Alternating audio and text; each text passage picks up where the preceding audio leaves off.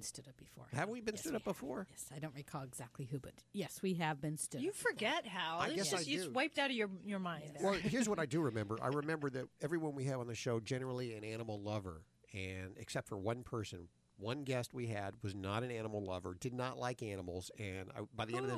the Who was that? Smokey Robinson. Really? The tears of a clown great Motown artist Smokey Robinson. No connection to animals. Just, uh, nothing there. yeah, Nope. very strange. I'm glad we had him on. Yeah. Let's see. what are you working on over there in the newsroom, anyway? Well, you know, sleep experts always say, don't let your animals sleep with you. It's not good for either one of you. They talk about quality of sleep and all of this stuff, health issues. But there's a new sleep study out concerning humans and animals. And we'll tell you the reasons they say that you should be sleeping with your pet. Huh? We're to even things up. Yeah. Really? Okay. Well, that that's interesting because I usually hear the negative. Everybody Yeah. says it's bad That's for right. them because you're first for behavior reasons you shouldn't let them sleep in the bed. Second, I hear uh, Becker's always saying these zo- zoonotic diseases that you could get. Uh, Right. Well, this is even from the Center for Sleep Medicine at a Mayo Clinic. Oh, okay. So it's a pretty credible source. That's on the way in a couple of minutes. You're listening to Animal Radio. If you missed any part of today's show, visit us at animalradio.com or download the Animal Radio app for iPhone and Android. Hi, this is Jamie Farr, and you're listening to the Animal Radio Network. And remember to spay and neuter your pets. Dogs or cats, horse or emu, animals are people too. Times are tough for Tokyo's 160,000 restaurants, but one tavern owner, Kayabuki, says business is booming at his place, and he owes it all to his waiters, who are monkeys. Kayabuki said it all started when he handed a pet monkey a hot towel, and the monkey handed it to a customer.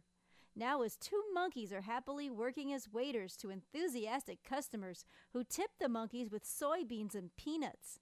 The monkeys love their work, but by law they're only allowed to work two hours a day, and for health reasons they have to wear clothes. The monkey waiters are attracting customers from all around the globe. One patron was quoted as saying they were better than most human waiters. Another patron said the monkeys were cute, like his kids, but they were better listeners than his kids. I'm Britt Savage for Animal Radio. Animals are people too. Animal Radio. Hi, this is Carrie Ann Inaba from Dance with the Stars. Don't forget to spay and neuter your animals, and you're listening to Animal Radio. Let's take another one for Dr. Debbie. We have Roy on the phone. Hey, Roy. Hi, how are you today? Very good. How are you? You sound so cheery. Good.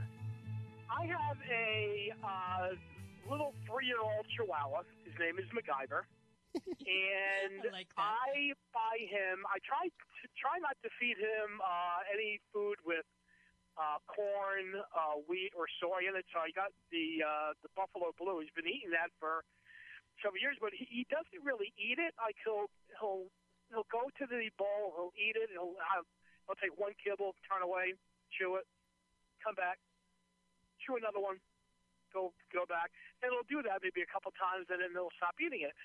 I'm wondering if like, is there anything I can mix in with it that he'll eat the kibbles and everything, or So, maybe I mean, I'll leave that up to you to decide.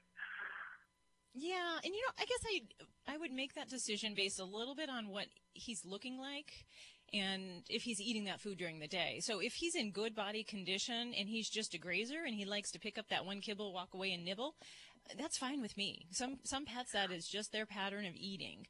And so especially if he's in good weight or if he's on the heavy side, I don't think we need to necessarily encourage appetite in those situations and and I would just let him have his normal eating style. But we would want to make sure that there isn't some undetected health problem that could be causing him to not eat so eagerly. So if he were here in front of me, the first thing I would do is look in his mouth. Chihuahuas notoriously can have some problems with their teeth. If we've got any bum teeth in there, we need to address that and make sure that those are taken care of. Well, that is true because he did have uh, two extracted like uh, about seven to eight months ago. Might be a reason just to take another peek in there. Um, Okay. But there are some other things that'll cause a dog to not be a, a hearty eater, and they're kind of more internal, inflammatory bowel disease, or even some liver problems. You know, those kind of things can also cause them to kind of be off on their food. So, if he's losing weight or skinny and not eating well, then that would take us in a different direction, where we talk about doing more like lab work to um, determine what might be going on there. I see. I see. Well, well, thank you very, very much for answering my question. I really do appreciate that. Thanks My for pleasure. Okay, you, you be well. You take care of yourself and stay warm. Well, this portion of Animal Radio is underwritten by Fear Free Happy Homes. Don't forget you can get your fix of Animal Radio anytime you want with the Animal Radio app for iPhone and Android. Download it now. It's made possible by Fear Free Happy Homes, helping your pets live their happiest, healthiest, fullest lives at home, at the vet, and everywhere in between. Visit them at fearfreehappyhomes.com. And thanks, Fear Free, for underwriting Animal Radio.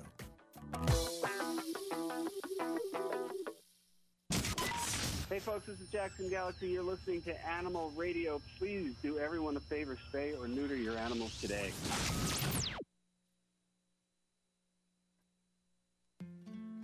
Located in eastern Pennsylvania, the Schuylkill River Trail begins at the headwaters of the river in Pottsville, the home of Yuengling Beer, America's oldest brewery, then continues southeast through Pennsylvania's Americana region of Reading and Berks County, goes to Pottstown on to Phoenixville, Manayunk, and the city of brotherly love, Philadelphia. Along the way, the trail passes through the Schuylkill River National and State Heritage Area, an area generally known for fishing in the Philadelphia Metro and historic Valley Forge Park.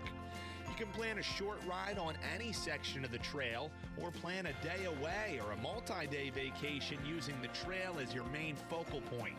With delicious restaurants, historic sites, museums, and multiple attractions along the way, the Schuylkill River Trail is one of America's finest cycling, walking, jogging, and alternative transportation corridors. No regret. You'll never regret switching to Erie Insurance, where you'll always be treated fairly. It's easy. JD Power ranked us highest in customer satisfaction with the auto insurance purchase experience two years in a row. So get a quote today. Call Cross Keys Insurance 610 916 6190 or go to crosskeysins.com. For JD Power award information, go to jdpower.com. Erie Insurance. Take the chill off with a cup of Chef Tim's award winning chili. You'll be bringing hope and warmth to the community because Blankets of Hope will provide blankets and beds for someone in need. Thanks to the chili sale Saturday, February 10th. Visit Humane PA, 1729 North 11th Street in the city of Reading from 10 a.m. to 2 p.m. They'll be serving cups and quarts of Chef Tim's regular chili and veggie chili. Remember the date, Saturday, February 10th at Humane, Pennsylvania in the city of Reading. Your AccuWeather forecast from News Talk 830, WEEU.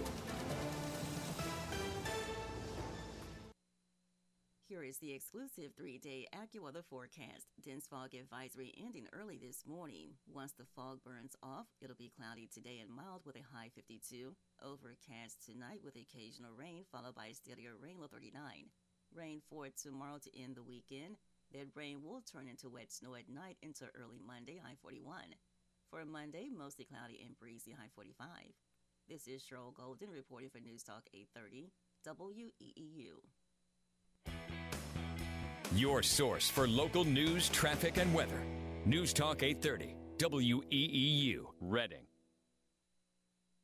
Thousands of authors across the country have written books and published them with Page Publishing. If you've written a book, they can help you through the process, cut through the confusion of the publishing world to make it easy for you. If they decide to publish your book, your work ends, theirs begins. From copy editing and proofing to typesetting and book cover art. Plus, get your book printed, distributed, and sold on Amazon, Apple Books, Barnes & Noble, and in bookstores across the country. They even help promote your book. Biography, self-help, mystery, novels, sci-fi, or even a children's book. No matter what genre, Page Publishing can bring your book to life. And don't forget to ask about audiobooks. We do all of this for you. Call today for your free writer's guide packed with tips, tricks, and templates to help you finish what you started. 800 215 6815. 800 215 6815. 800 215 6815. That's 800 215 6815.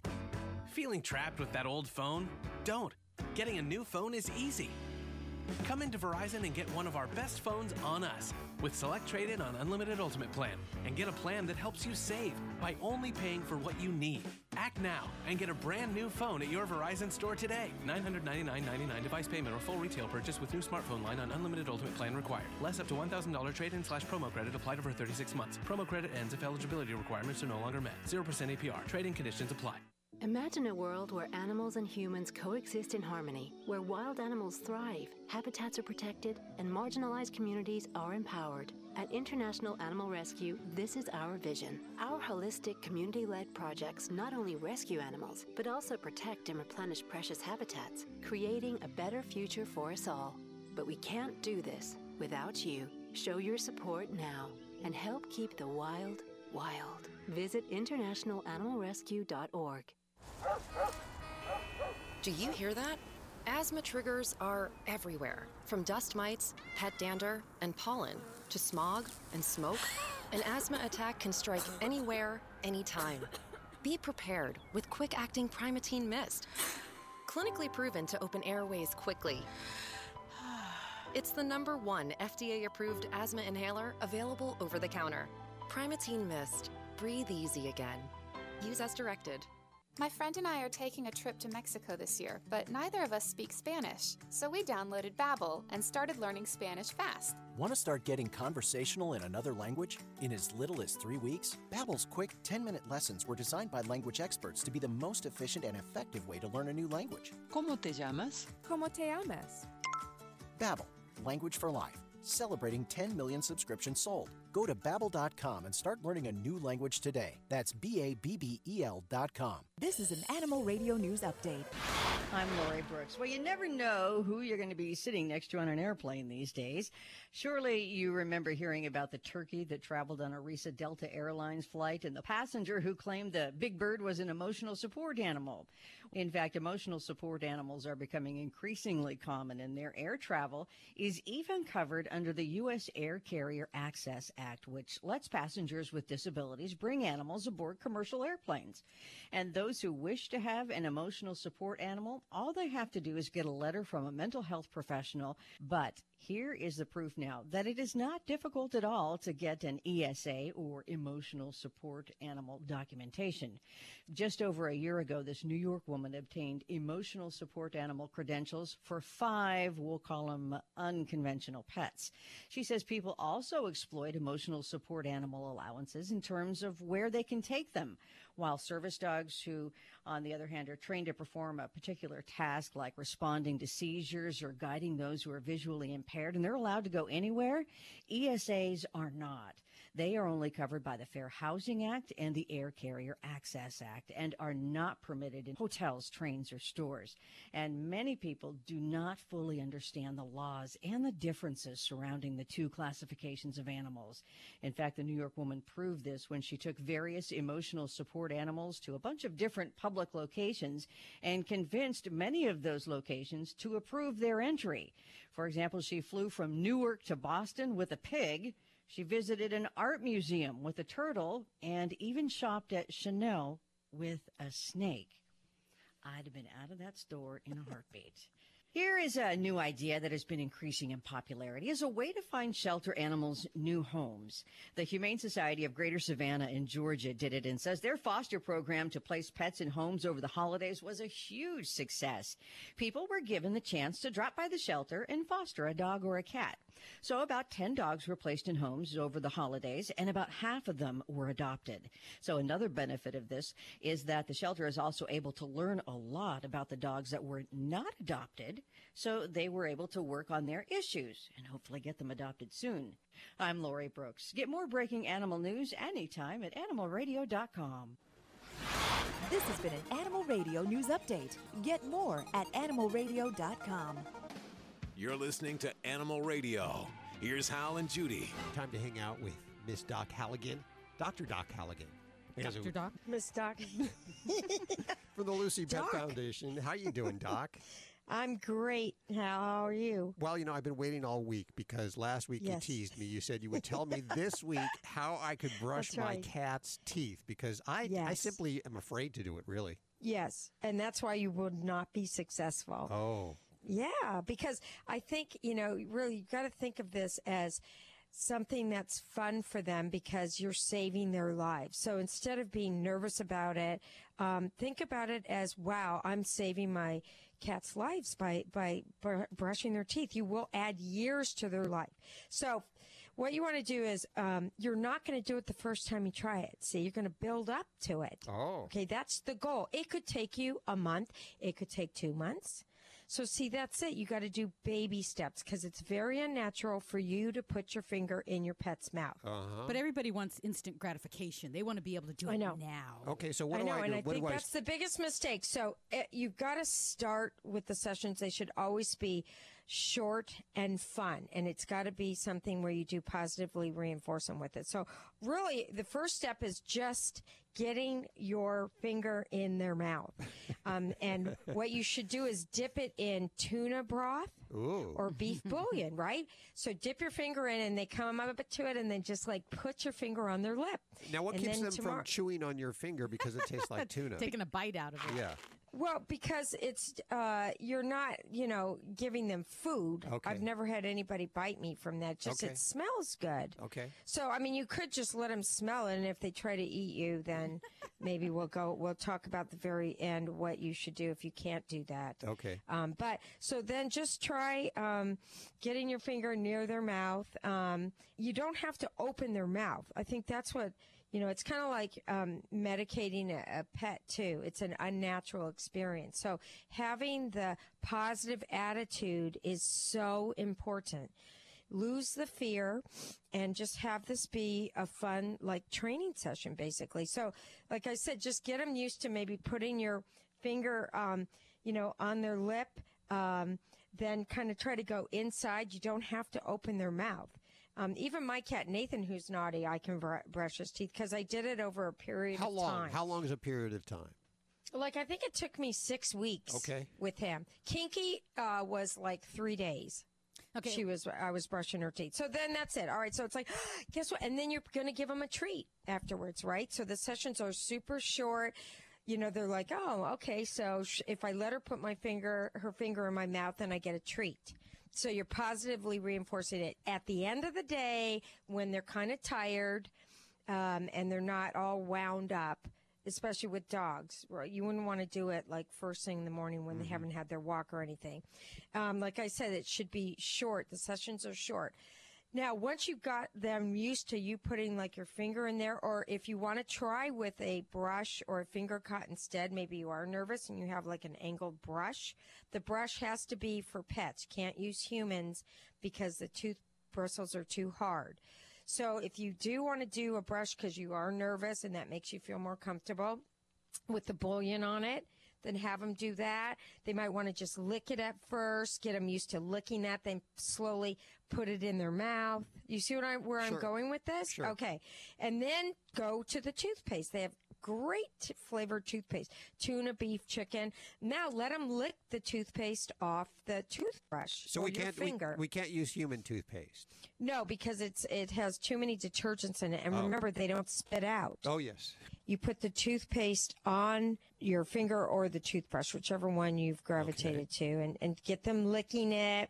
Oh, okay, this isn't bad. So they're, li- you know, they will look forward to this, believe it or not, Really? because it tastes good. Yeah. It tastes good. And then it's just a period of them getting used to this because it's not normal. And really what the goal is over a period of time to where you do circular motions where the gum meets the tooth, where that particular pet is building up the tartar. And okay, uh, what do we do? What's the first thing vets do? We lift up their gums and we look their teeth. Look at their teeth, right? Yep. We don't get bit. Nope. So that's what I'm saying. It's like, you know, we just do it because we're confident. We know it's something that's going to help them. It's our mindset about it. And cats, I always look at cats' teeth. So don't be squeamish about it and thinking that you can't because I know people that Betty White, she brushes all of her cat's teeth. she told me that. And so in time, your pet will learn to kind of look forward to it. And the goal is you need to do it every other day like a minute, Hal. And all you're Wow. doing is getting rid of the billions of bacteria that's invisible on their teeth that you, you don't see. That if you don't fix it, it will, you know, mix with the saliva and form that tartar. All right. Now, and you can be successful. I want to report back with you because I want to hear how it's going. Okay, I, I have a quick question. I know it's best to start when they're puppies and kittens and get them used to it. Yes, If my good cat is three years old, is it too late? It is not. I didn't start with Kinky until she was uh, like, I think five. Okay, let's say you guys really try and you can't do Plan- anything. plan B. Well, they do. plan B is they have washes that you can kind of try to squirt in there. There's diets that you can use. There's dental diets that have um, enzymes baked into them. It's better than doing nothing, but you know, obviously the brushing is the best. But at least you're doing something. Yeah, so like uh, Um, a greenie is not a substitute for brushing. Nothing is a substitute for brushing. No, and you'd be amazed at how many animals will really let you brush their teeth. If you go slow, make it fun, and um, reward, positively reinforce it. Now, I'm not asking you to floss, so, you know, just the brushing. There you go. Doc Halligan from the Lucy Pet Foundation. Visit them over at lucypetfoundation.org. You're listening to Animal Radio. Call the Dream Team now with the free Animal Radio app for iPhone and Android.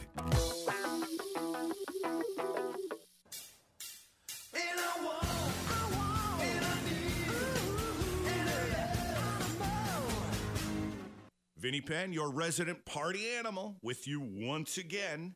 Uh, took my daughter and my son. I have a son too, Luke. He's two years old.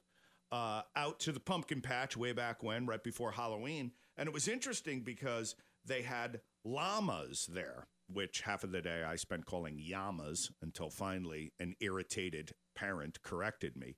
And uh, my children were fascinated by the llamas behind the fence. They had scheduled times when you could see the llama, which I thought was great. They would say, you know, at such and such an hour, come bring the kids by, we'll bring the llama out.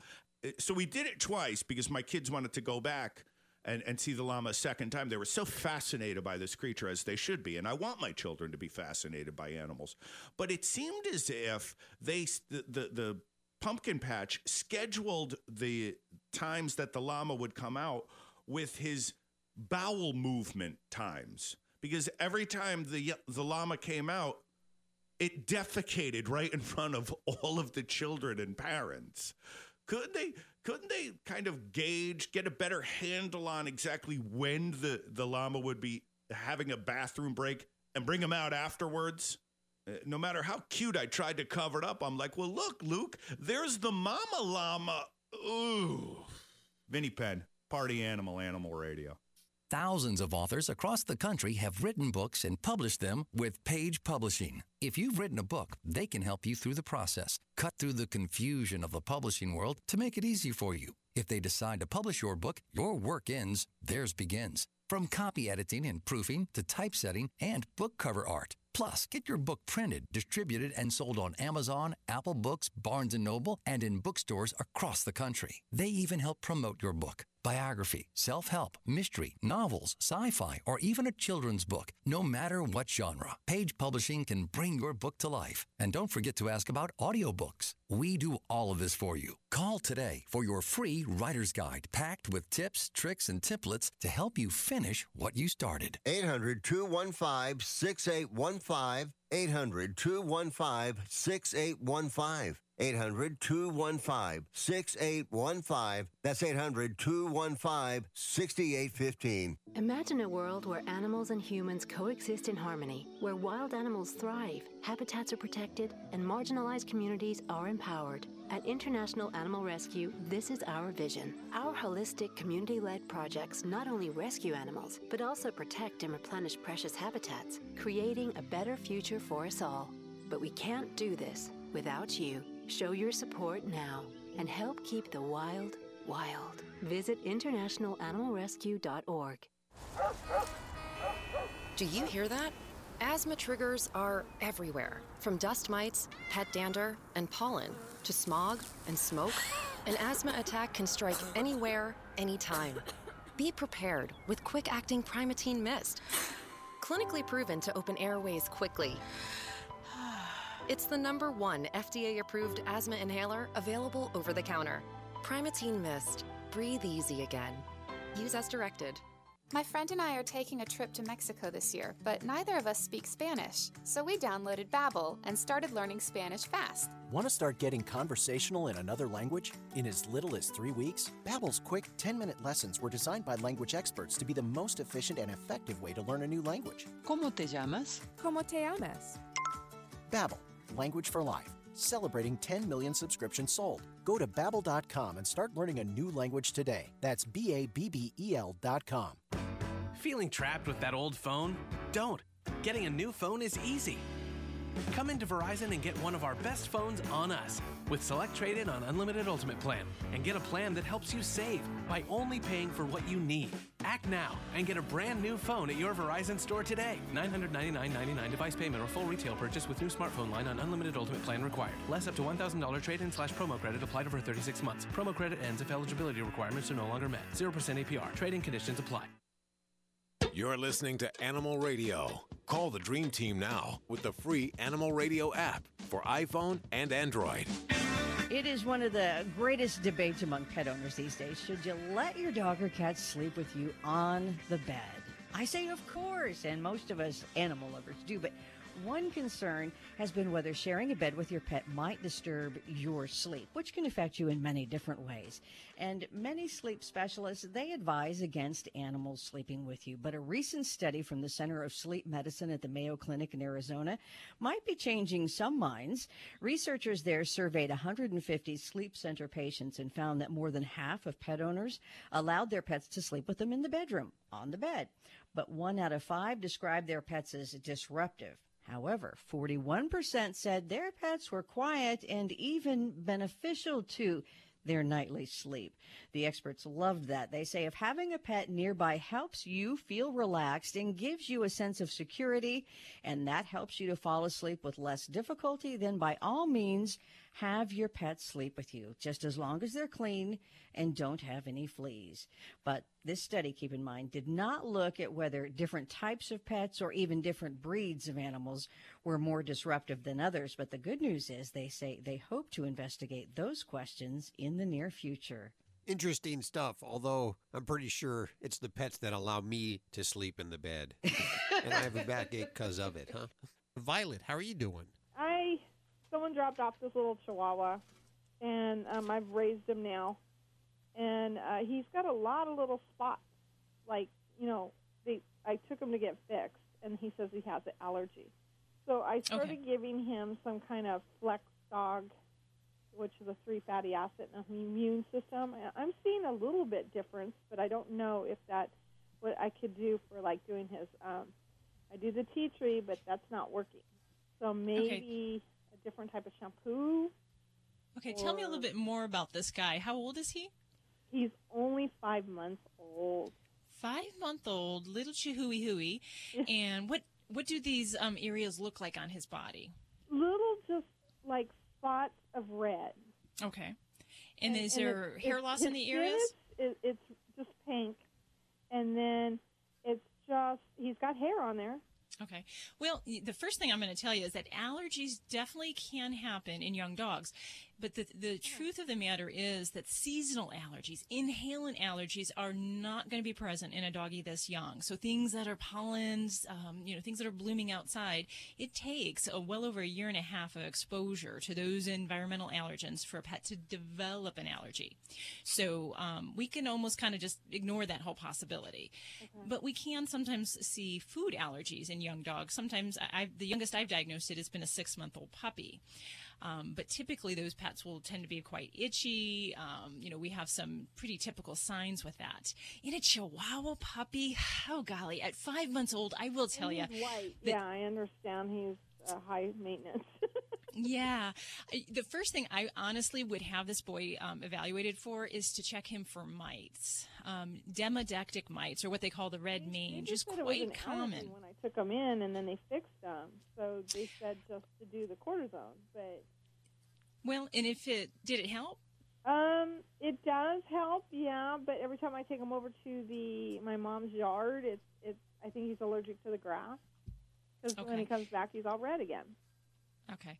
Well, I'm just telling you, going with the odds in a young pup of his age, um, even if we don't see mites on the first sampling, sometimes it does take multiple samplings. So I would just want to make sure we exhaust that. And now, this is something your vet can't do just by looking. They actually have to take some skin samples. They have to do that skin scraping, as we call it. So if that's been done, then I'll feel more comfortable about that. But, you know, okay, so say, say that test is negative for your little guy. Um, yes, there are definitely going to be some things we're going to look at doing. And we might start with some of those um, colloidal oatmeal shampoos, which can be very soothing for the skin. Um, and then I would address going into um, a hypoallergenic diet. I'm not really familiar with uh, some of the brand that you mentioned. Yeah. But to get grain, into no nothing. Yeah, and you know, grain isn't always the, the big problem. It's kind of a, a big fad in the human world with nutrition. But actually, some research studies actually have shown that some of the most common allergens in foods for dogs are things like beef, which is over 30% of the most common allergens in dogs. Dairy and wheat are followed after that. And actually, you know, corn is pretty low on the list. It's lower down. So um, things when we talk about grains, yeah, it could be a grain problem, but in many cases, it could be a chicken, a beef, um, all those other ingredients. Oh my gosh, yeah. So you would, um, I'd say, pick up that phone, talk to that vet, and say, what food would you recommend? In my office, if I'm treating a food allergy, I like to go to something in a young dog like a novel protein diet. Maybe it's going to be something that's just got two ingredients. It's going to have a carbohydrate and it's going to have a protein. My own dog is on a rabbit-based diet. Um, some dogs thrive really well on a fish-based diet. And the thing I'll tell you is with with hypoallergenic diets, you know, it's it's a little bit trickier than just looking on the label and saying is this food have that ingredient or not? Because for hypoallergenic diets, the ideal way to, to do this is to manage it with very limited ingredients and to make sure that we're using things that are new and novel to the pet's experiences. So, I, I personally, as a veterinarian, I like to have some um, recommendations that I would throw your way. Um, so, chat with that veterinarian and make sure that we didn't have mites, and then then we can talk about a little bit more about these diets. Violet, I I commend you. You've got your hands full with that whole crew of doggy daycare, and uh, bless that little guy's heart. And I'm sure you're gonna get him on the mend here soon. Okay, we're going to get on out of here. I suggest you go grab the animals right now. Take them outside for a walk if you have beautiful weather where you are. If not, just play with them inside. Spend some time with them because that is the best present you can give your animals is your time and love and attention. Your presence. Thanks for joining us. We'll catch you next week right here for more Animal Radio. Bye bye. Bye. Gordy and I are going to go take a, a bath. A bath? I'm going to give Gordy a bath now. Yeah. Together? That'll be our time together. Yeah. Yes. No, no. He's going to be in the tub. I'll be handling the soap. This is Animal Radio Network.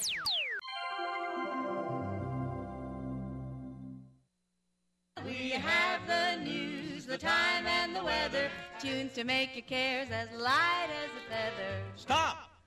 Don't you change that dial, it's the best for you. W-E-E-U.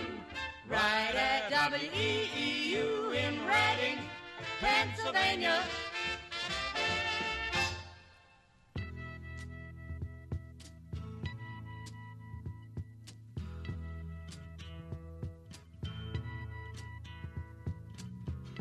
Something happening here.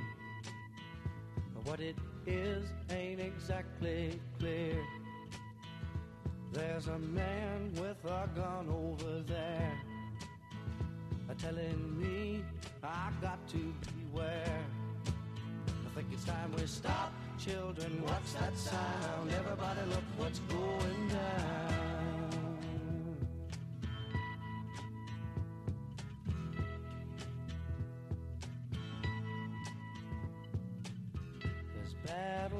Lines being drawn. Nobody's right if everybody's wrong.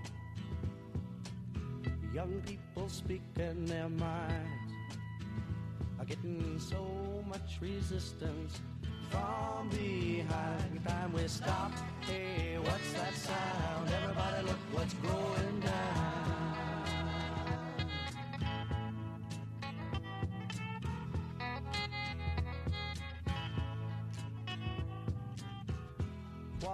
Field day for the heat.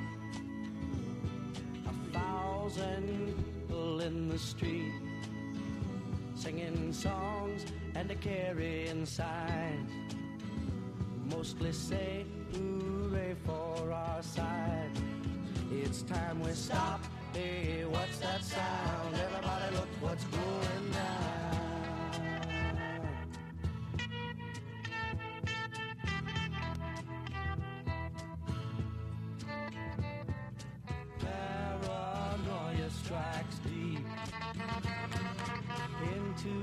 life, it will creep. It starts when you're always afraid. Step out of line, the man come and take you away. We better stop.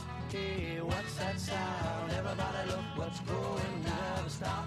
Hey, what's that sound? Everybody look what's going. We better stop now.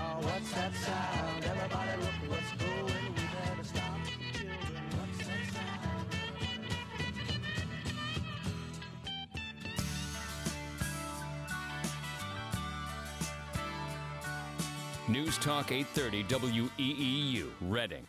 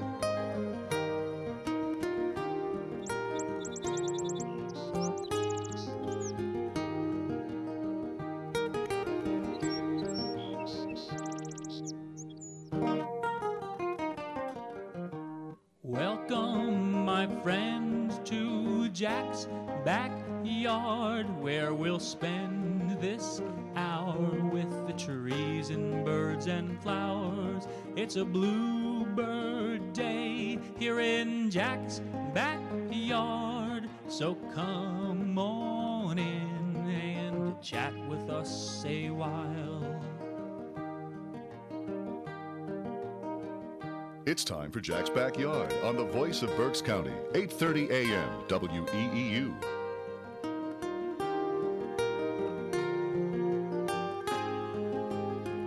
Views expressed on this show are not necessarily those of the staff, management, ownership, or sponsors of 8:30 a.m. WEEU.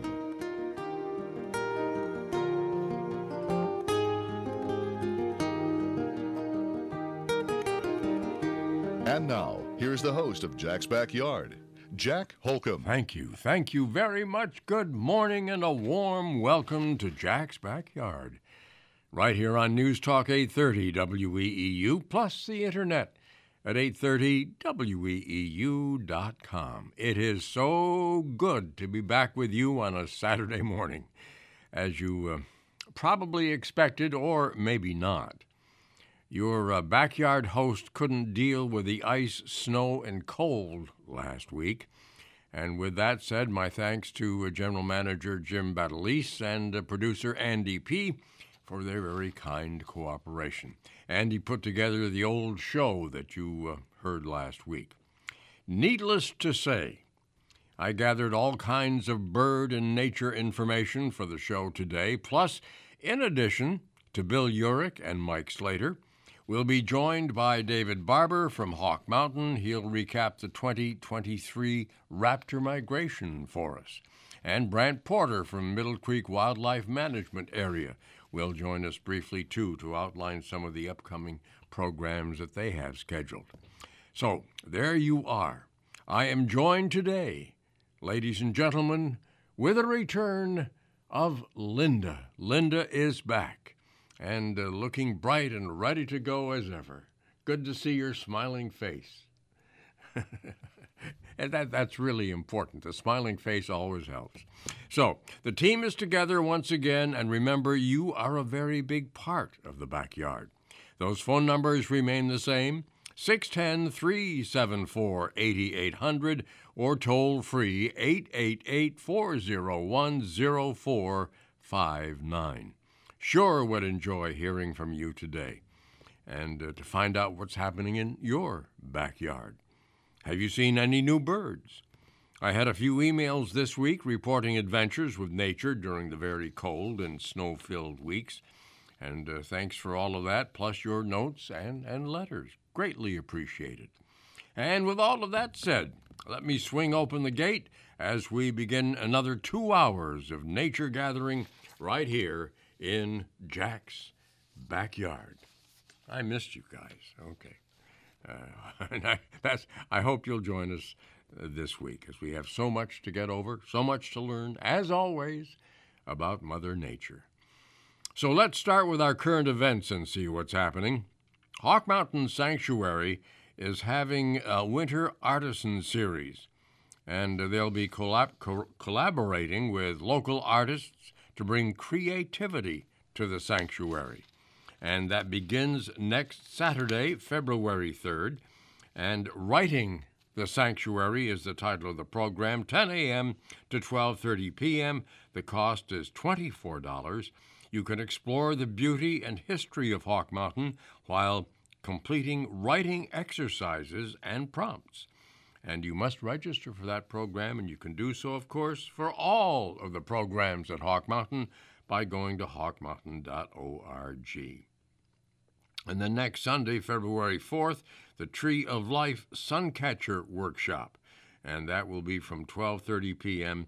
or from 1 to 2:30 p.m. Cost is $20 for that one. So there you have it. To find out more about the Winter Artisan Series, you can find the complete schedule at hawkmountain.org. hawkmountain.org. And remember, you have to register for those programs.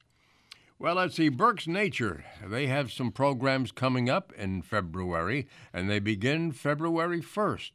50 Wetland Wonders, and that's Thursday, February 1st from 4 to 6 p.m.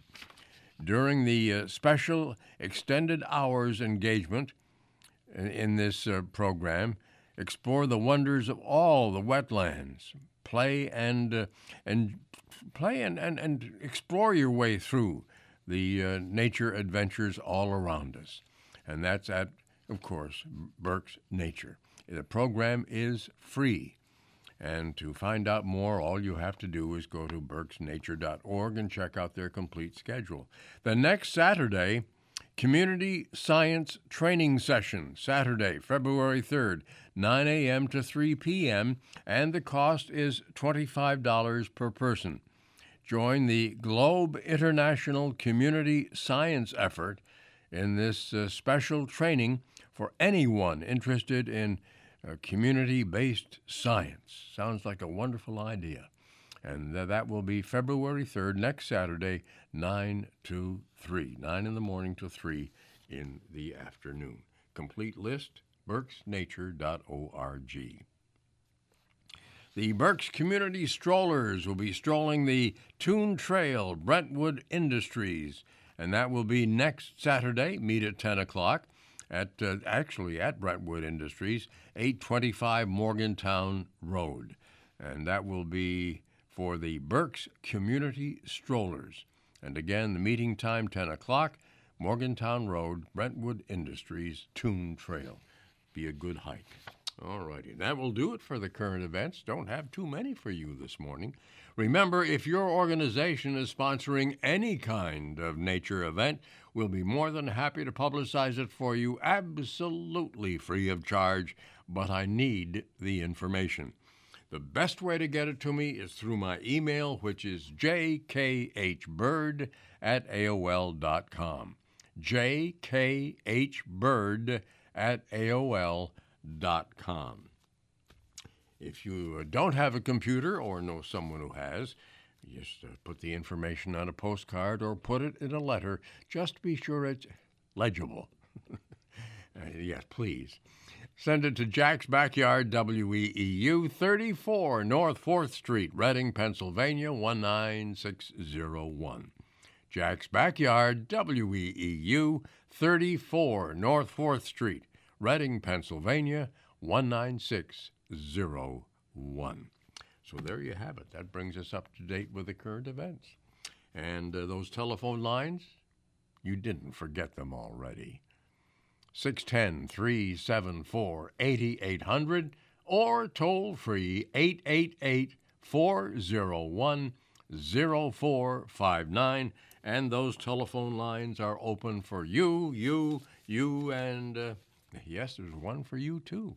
And we'd like to chat with you today and learn from you just a wee bit more about Mother Nature. Well, let's see. Let's check out some old business that we have to do. I want to go back to the uh, last Saturday, uh, last Saturday's Reading Eagle. Uh, Russ Hoffman had just a great article, and I hope uh, those of you that subscribe to the Reading Eagle had a chance to see it. It was 2023 was a year for rare birds in Berks County. And uh, Berks birders recorded 249 species, including several never seen before in the county.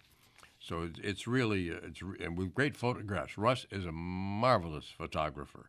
So uh, you'll see photographs of those rare birds plus the complete background story on all of those birds seen. So that was last Saturday in the uh, in the Reading Eagle, and I, I want to thank uh, Joanne for sending that along uh, today. Okay, what else is going on? Well, I don't know where to start. Um, I, I guess I'm going to start with a happy note. Uh, as you know, I, I live in, in West Reading, and in years past, going back to, oh, 20 years or so, we used to hear great horned owls uh, where the fire company is right now. And by that, when the fire company was built, the owls seemed to uh, disappear. Well, Lisa heard, she heard a great horned owl, called me up, said, Jack, listen to this. And sure enough, the great horned owl was having a great old time calling. So that was the first in a in a very long time, and really, uh, really a treat uh, for me to hear that in, in, our location. So there, that was that was the highlight probably, and uh, it was it was. I guess when you when you, you, you don't hear too many birds, uh, and you hear a great horned owl at night, it's a good way to go to sleep with a, a good memory. Okay? All right. So I wanted to mention that first. All righty. 610 374 8800. Out of the area, it is toll free 888 401 0459. And I would certainly like to chat with you today, right here in the backyard. And we're going to begin proceedings. We're going to Shillington and say good morning to Kathy. How are you today, Kathy? Yeah, hi, Jack. How are you? Good, thank you. Good to hear from you. Thank you. Now, listen, I have to tell you, I don't know anything about birds, but I really wanted to tell you this story about my mother in law. And to put this in perspective, um, she died about 16 years ago at the age of 91. So here I am. I'm going through a lot of stuff right now you know, with the house, and we, we always kept all her things. So I'm going through her recipe file, and there's a recipe. It was printed up, and it was for Tom Sturg- Sturgis soft pretzels. And here it was signed, thanks for listening, Jack Holcomb. now, I don't know how long ago that would have been, Jack, but she, because she listened to you all the time. That was, yeah, that was And my was, husband and I listened to you oh, all the time. You. That's when but, I was doing feedback. Okay, I would say so. And oh, she was just so happy. And I don't know where she met you. My husband, he couldn't remember where, but oh, she was so happy because she met you in person, and and she still had that recipe in her file box. That's that's that's for the uh, the the pretzels you mix with uh, garlic and you crush them up. Is that the one? I believe so. Yeah, I believe so. that's really but good. Uh, we, I got a kick out of seeing it. It gave me a big smile this week. Well, I'm and all this gloom and doom and weather and everything. But I said I have to call you, even though I don't know a thing about birds. That's quite all right because now you're the, the see you, you the bug has bitten, and Okay. uh, you'll be more aware of birds now. I bet. oh, I, I do. I do look at them, but I don't know who, you know, what kind they are or this or that. But I enjoy them, and we've had quite a few birds in our backyard this week, like Oh, just all over the place, you know, and lots of robins. Wonderful. So you're all set now. See, you're noticing them more. So you got Mhm. you got to buy a field guide so you know all the birds that pop into your yard. Very good, Jack. And listen, it was so great talking to you. And thanks for all the years of you making, you know, people smile. I appreciate that. Thank you so much, Kathy. Have a great day. You too. Bye bye. This is the backyard. Glad you're along with us today on the program, and I'm glad that Avery is here too. She lives in Douglasville. Avery, how are you? Good morning, Jack. How are you? Well, not as too bad. us- well, as usual, I called in last week. It was recording, but that's okay. It was really good to hear your voice, no matter whether it's a recording or you. but what I wanted to mention to you, a couple of weeks ago, we were talking about Jim Brent, and I had said something about we knew Jim Brent being uh, belonging to Hawk Mountain and Laurie Goodrich, and I had mentioned about him flying over Hawk Mountain in an ultralight plane. I forgot to tell you, he used to take pictures, I guess, of the area, the mountain, and all, you know. And I, I didn't know whether you were aware of that or not. I was aware of Jim's some of Jim's photos, but not from the air. Not from the air. No. Okay, well, we had talked to him a couple of times, and he said that's when he flies over, he was taking pictures. But uh, always again, good to hear your voice, and you sound like a breath of fresh air as usual.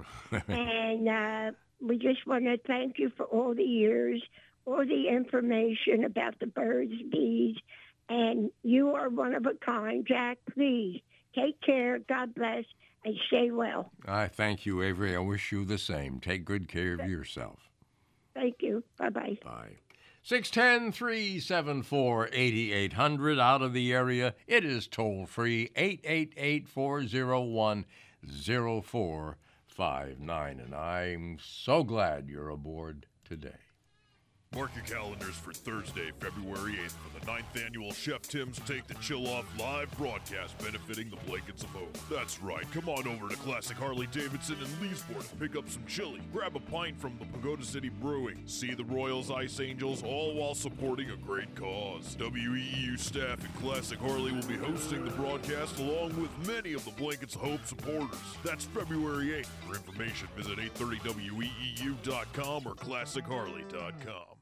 Oley Valley Feed in the beautiful Oley Valley is your wild bird feeding headquarters. They're hosting a wild bird feeding seminar on Saturday, January 27th at 1 p.m., where they'll answer all your wild bird and nesting questions. Topics include enticing different birds, keeping critters off your feeders, attracting purple martins, types of feed, and how the seasons affect birds, and more. Reserve your spot. Call 610 987 3568 or visit oleyvalleyfeed.com. For the expert or novice bird feeder, Oley Valley Feed has something for everyone.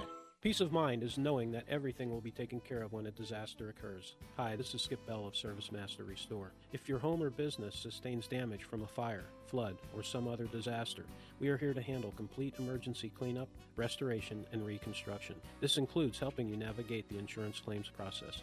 No one ever expects to need our service, but if you do, remember Service Master. Masters of Service, serving the master. Call 610 374 1881. PA 4208. Movies are bigger than ever at the RC Reading Movies 11 and IMAX, home of the only IMAX screen in the Reading area. Making his grand return to the Pagoda City this week is Godzilla Minus One, Minus Color. And screening exclusively in IMAX is Queen, Rock Montreal, Oppenheimer, and the Met Opera Live Carmen. This Saturday at noon is Deep Sea 3D. Plus, get a free craft bag from our local Girl Scouts this Saturday and Sunday. Also showing this Sunday and Monday is an 85th anniversary screening of The Wizard of Oz. Follow us online for more information. Looking for fresh meats and produce, a quick meal on the go, unique handmade gifts, or just looking to meet a friend for breakfast? Look no further than Shillington Farmers Market. With over 25 local vendors who love to serve their community, Visit ShillingtonFarmersMarket.com or follow them on Instagram and Facebook for weekly specials, events, and more. Shillington Farmers Market. Big enough to serve you, small enough to know you. Open Thursday through Saturday at 10 South Summit Avenue, Shillington. Your WEEU Greater Berks Region Allergy, Air Quality, and Health Report. Well, we got into a nice January thaw around the 24th and 25th of January, and with that, less in the way of a fresh supply of Canadian air, and thus a tick down in air quality to moderate levels. Cooler air filtering in around the 28th and 29th should improve air quality back to good levels. It was also kind of damp and dreary to end this past work week, and with that, an uptick in mold spores as all the mud and dampness dry out. So if you're susceptible to mold, something to be aware of. Flu being reported at moderate here in Pennsylvania. I'm Monsoon Mike. Your AccuWeather forecast from News Talk 830, WEEU. Here is the exclusive three day AccuWeather forecast. Dense fog advisory ending early this morning. Once the fog burns off, it'll be cloudy today and mild with a high 52. Overcast tonight with occasional rain, followed by steadier rain low 39. Rain for tomorrow to end the weekend. That rain will turn into wet snow at night into early Monday, high 41. For a Monday, mostly cloudy and breezy, high 45. This is Cheryl Golden reporting for News Talk 830 WEEU. Back to more of your calls on Jack's Backyard here on The Voice, 8:30 a.m. WEEU. That would be us. And by the way, right now it's 40 degrees, 40 outside your AccuWeather station. News Talk 830, that would be WEEU. 610 374 8800, out of the area toll free 888 401 0459. Well, let's see. I want to thank uh, Fritz up there in Lebanon. He is with the Quittapahilla Audubon Society. He sent me the results of their 44th consecutive Christmas bird count. Uh, total individual count was 10,447 uh, birds this year, and uh, that was a, a, good bit above uh, normal. They had 12 species, with a count highest in the history of the uh, census since 1980, including among them 21 great blue herons, three northern saw-whet owls, 107 red-bellied woodpeckers, 28 yellow-bellied sapsuckers, 15 hermit thrushes, and 345 American robins. That's a lot. By the way, uh, that was, I guess, the highest. That was the highest robin count that they uh, they had. Uh, by the way, they also. Uh, it's interesting to note they had tree sparrows. Um, not many people had tree sparrows, so they had uh, nine. Uh, with a their previous their ten year average was 88. So uh, there you go. That's uh, that's up to date for you. And that, uh, also noted, Fritz noted that the tufted titmouse numbers were up, which is always encouraging after that down year a couple of years ago. So thank you, Fritz. Appreciate that. As always, up there in the Lebanon County, the Quittapahilla Audubon Society. This is the backyard. And uh, let's go out to Muhlenberg Township and say good morning to Donna. How are you, young lady? Oh, I'm doing good this morning. Um, I do have a question. Well, first I want to say um, I only moved down here to the Muhlenberg area about three years ago.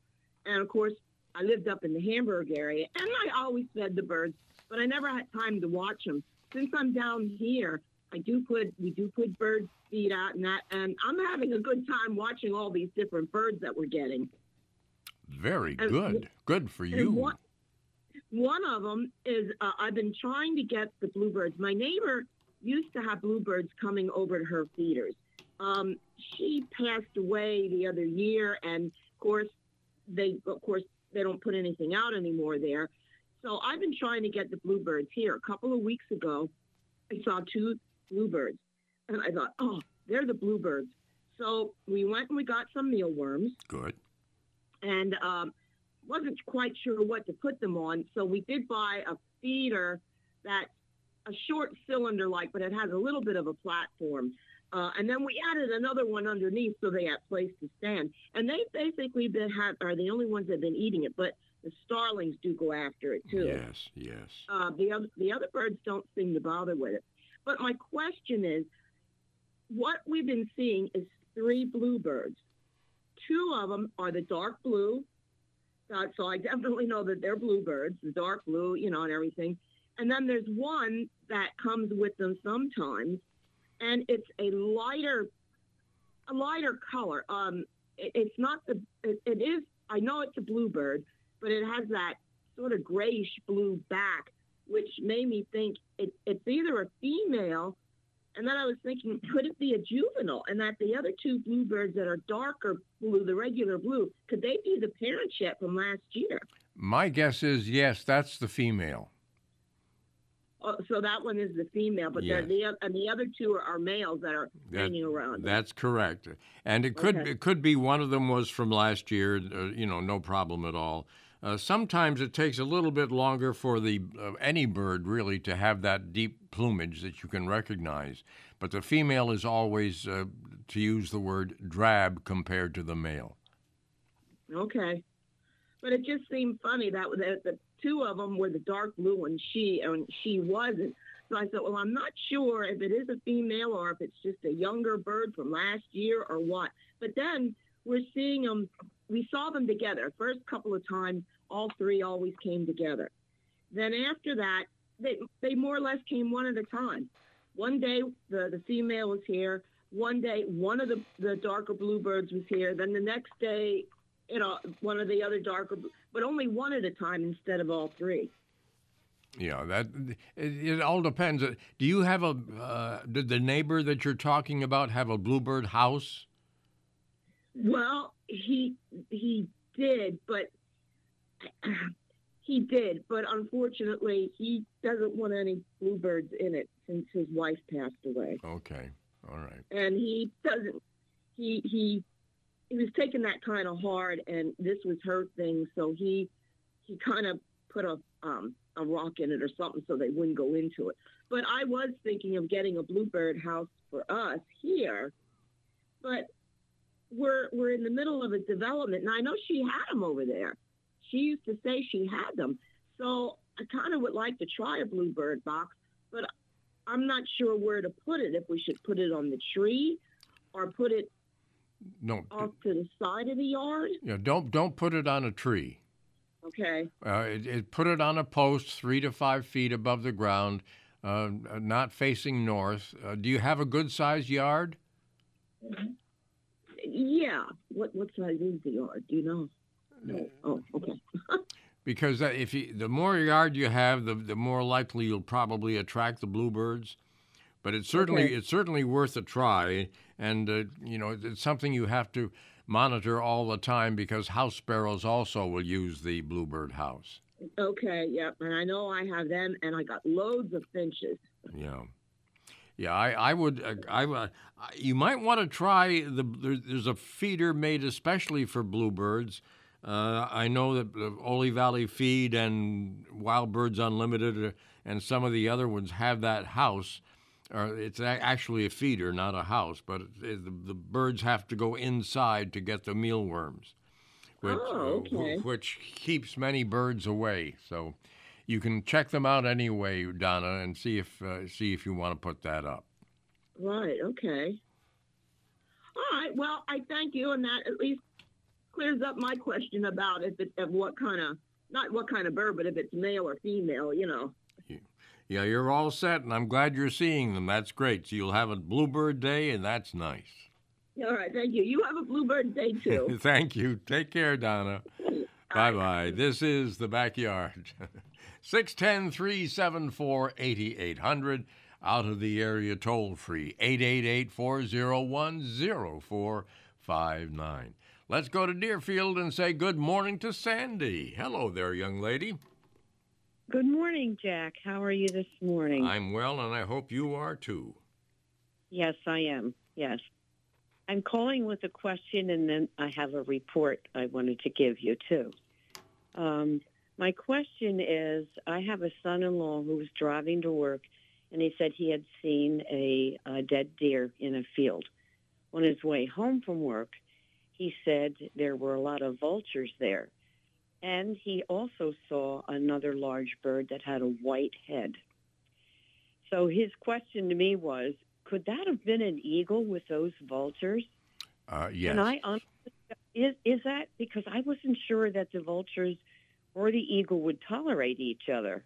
That, that's a good question. I, I don't have many reports of the bald eagle being there at the same time, but I've had reports of the eagle going after a, car- a carcass, yes. Okay, it just seemed odd. I wasn't Yes. sure that they were willing to share in that deer in that deer. okay, I I can tell my my son-in-law then. He he thought it was an eagle. He and I it Oh, yeah. certainly sounds that way the way he described it. Yes.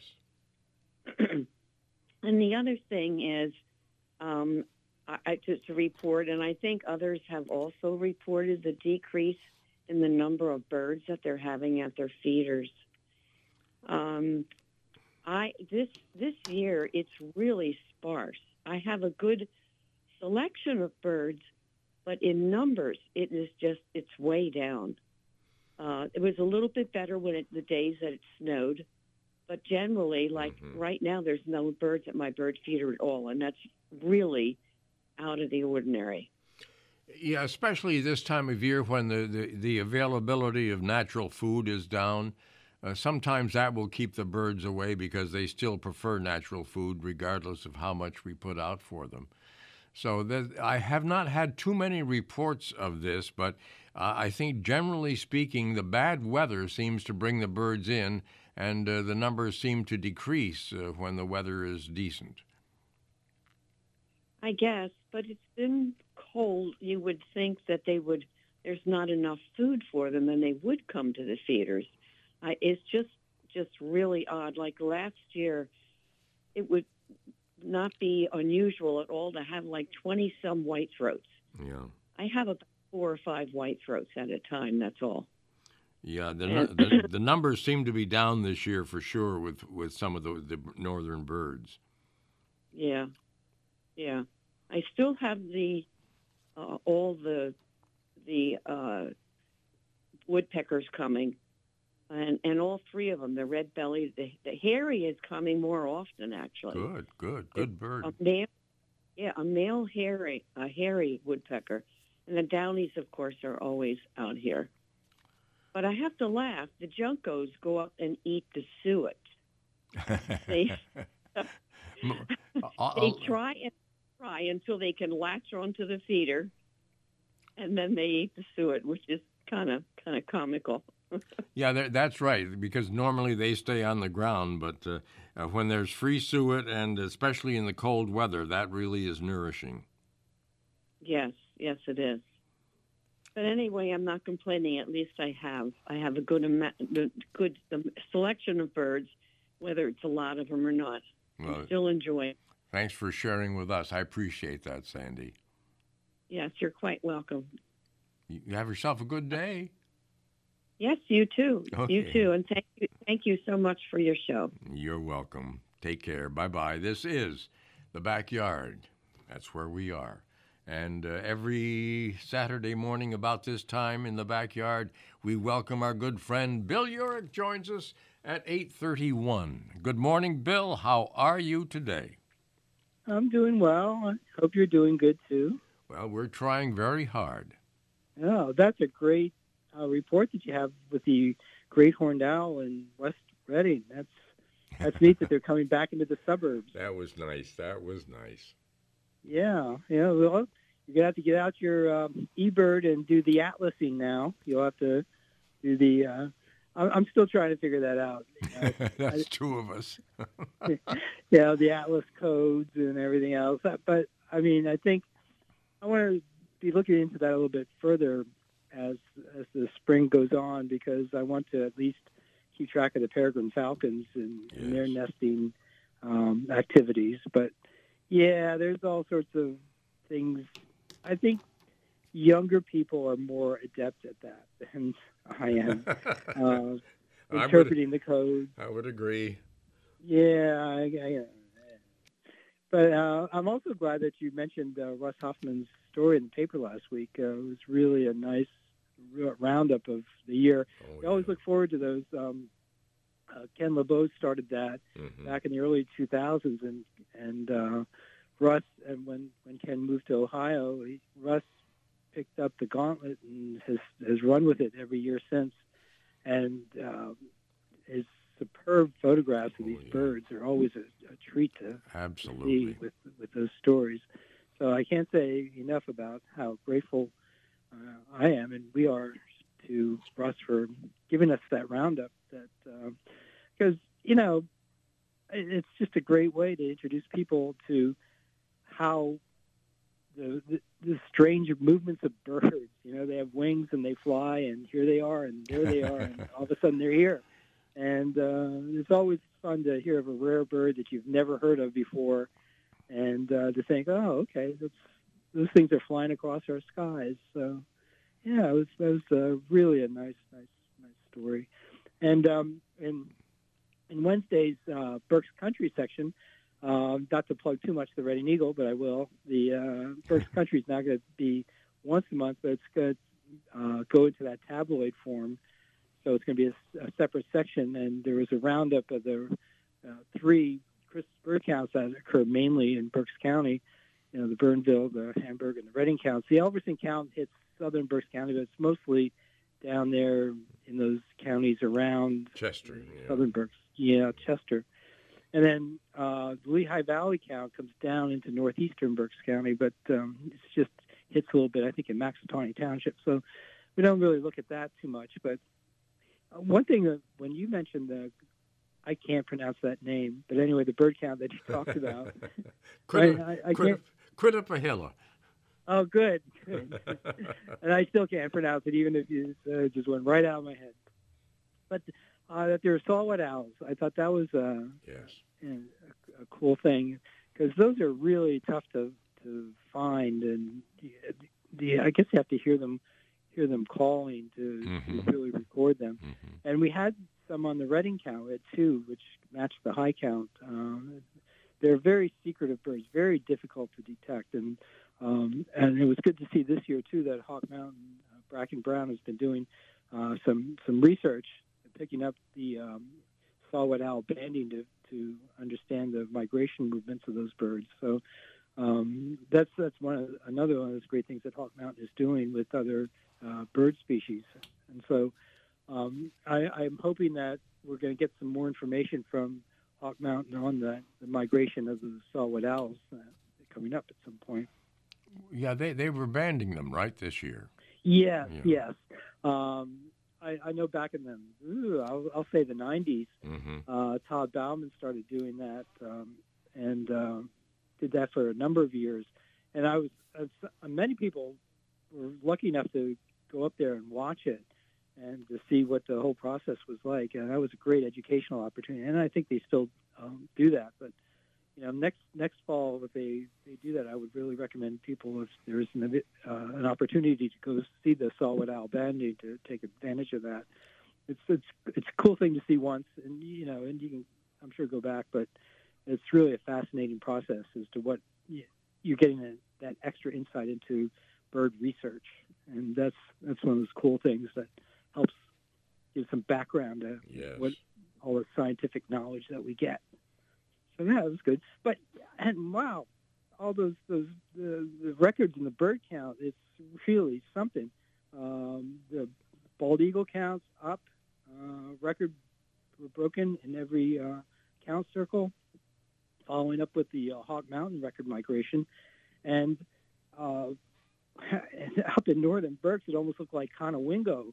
Uh, Dan Narr had a really nice photograph. There were five, count them, in Berks County, five bald eagles in one tree. Wow. And uh, yeah, they, you know, I don't, I don't know if that's ever been seen in Berks County before. I, I, I just can't believe that no anybody has ever seen five bald eagles in one tree in Berks County, ever. And probably more to come, too. Yeah, yeah. I mean, pretty, maybe it will be. Will will be like a Conowingo here. Uh, eagles draping like Christmas tree ornaments off our trees. Uh, ravens were another one. Common ravens are really uh, making themselves known.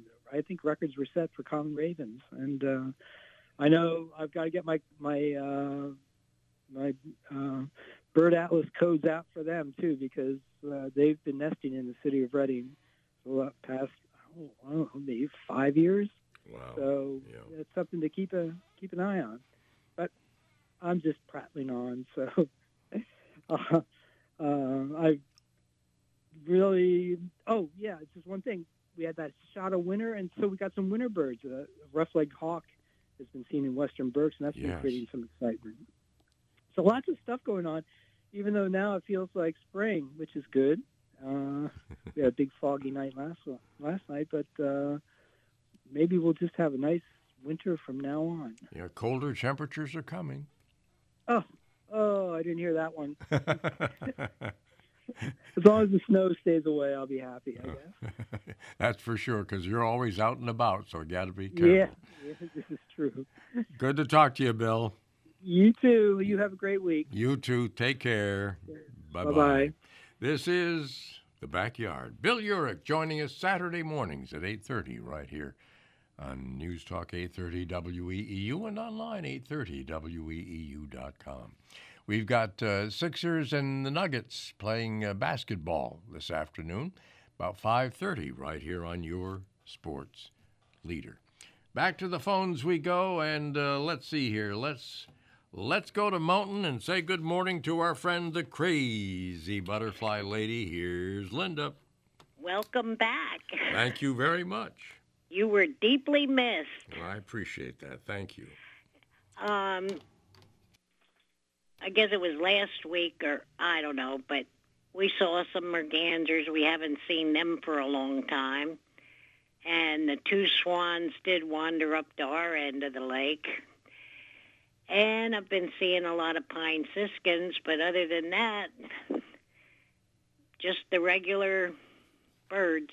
Well, that's that's interesting uh, because I haven't heard reports of very many pine siskins recently. Uh, we had some early on, but now I think yours is the the latest, and it's uh, it's been a while since we heard them uh, heard about them, Linda.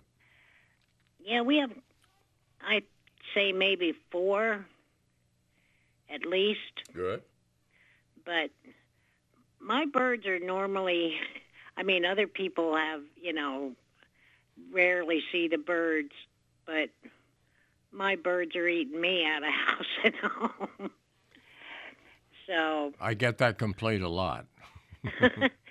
so I'm not having a, you know, now and then it's sparse, but most of the time they're here plugging away, eating everything. Do you still have a lot of red-winged blackbirds? Oh yeah, we must have. We have over fifty of them. That's that's, that's a lot uh, for this time of year, but you always have had them though.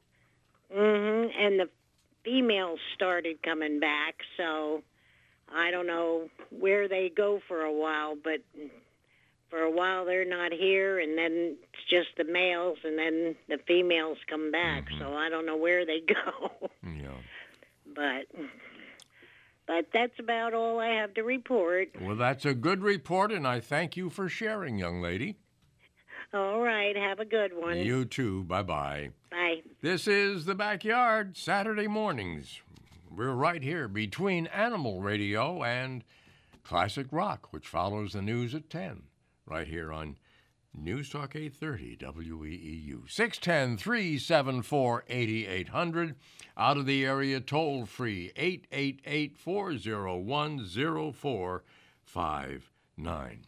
Uh, let's see. I do want to mention a couple of things. Oh, um, I, we talked about with two weeks ago. We talked about the uh, camera feeders, the camera houses feeders. I guess they were the feeders actually, and I had uh, two reports, two emails, and I appreciate that.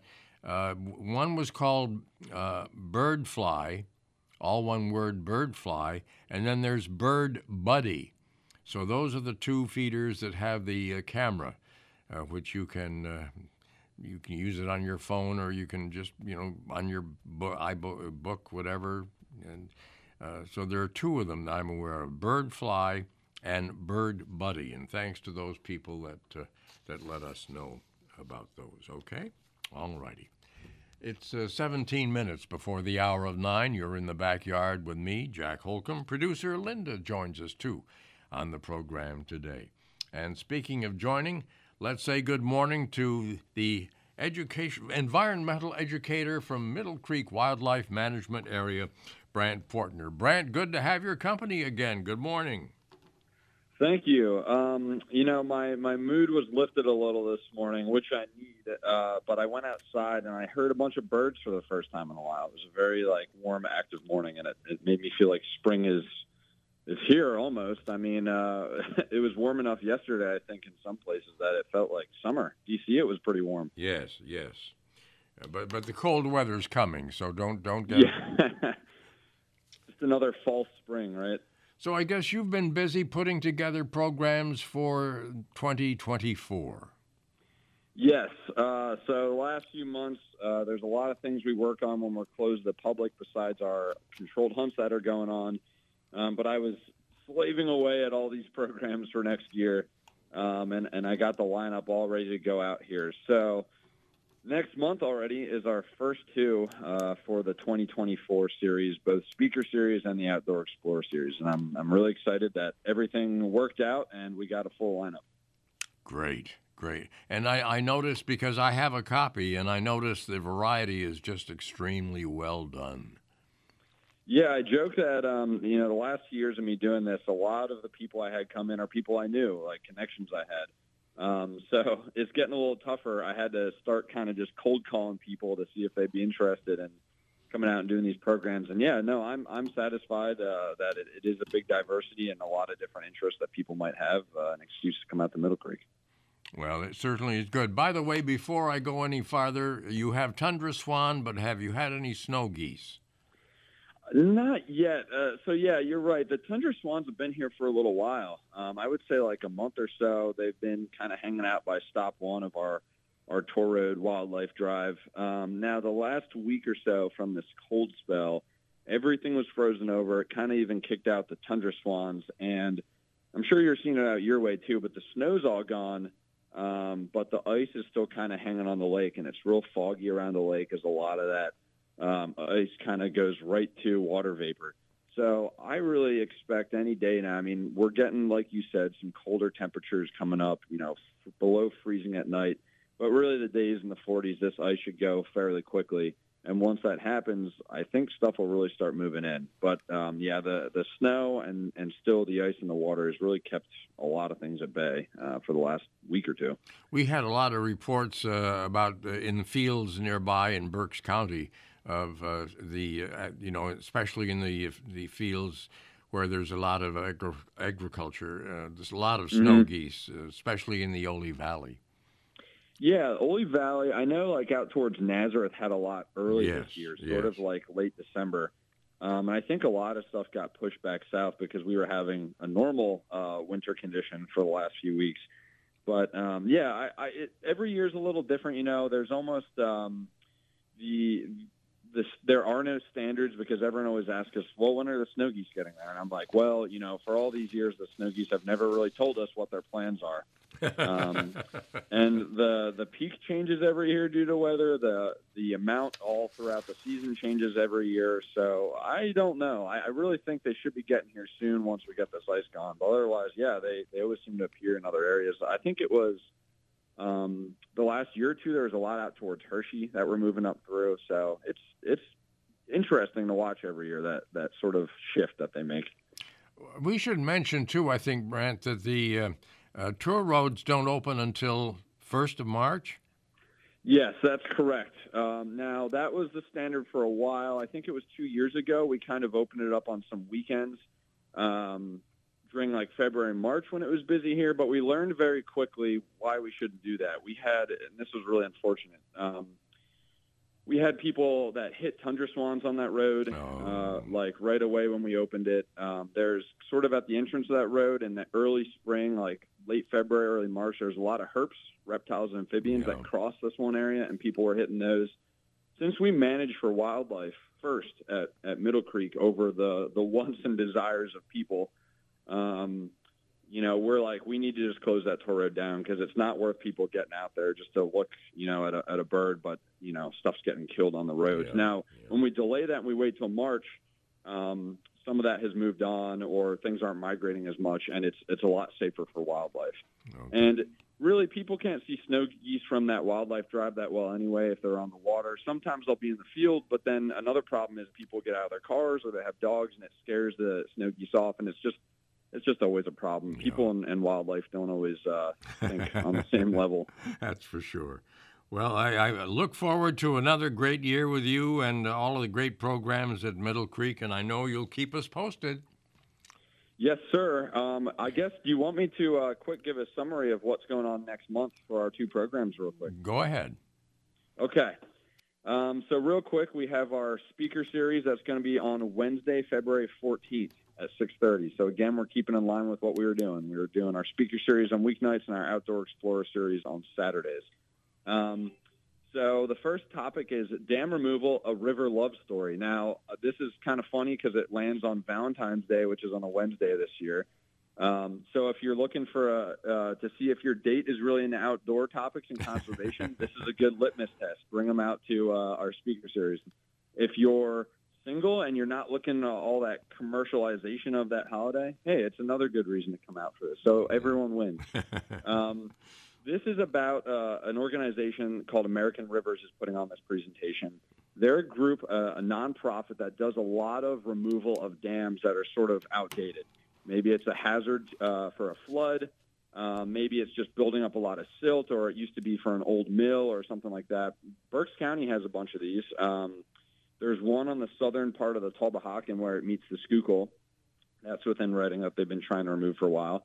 Um, if anyone's interested, uh, there by Body Zone there, the old uh, paper mill, the Van Reed paper mill. Mm-hmm. There was a a dam there at one point that they removed. Yes. That basically, you know, that was uh, 100 years old and had no purpose. But that blocks fish migration. It blocks the natural movement of freshwater mussels. Silt builds up.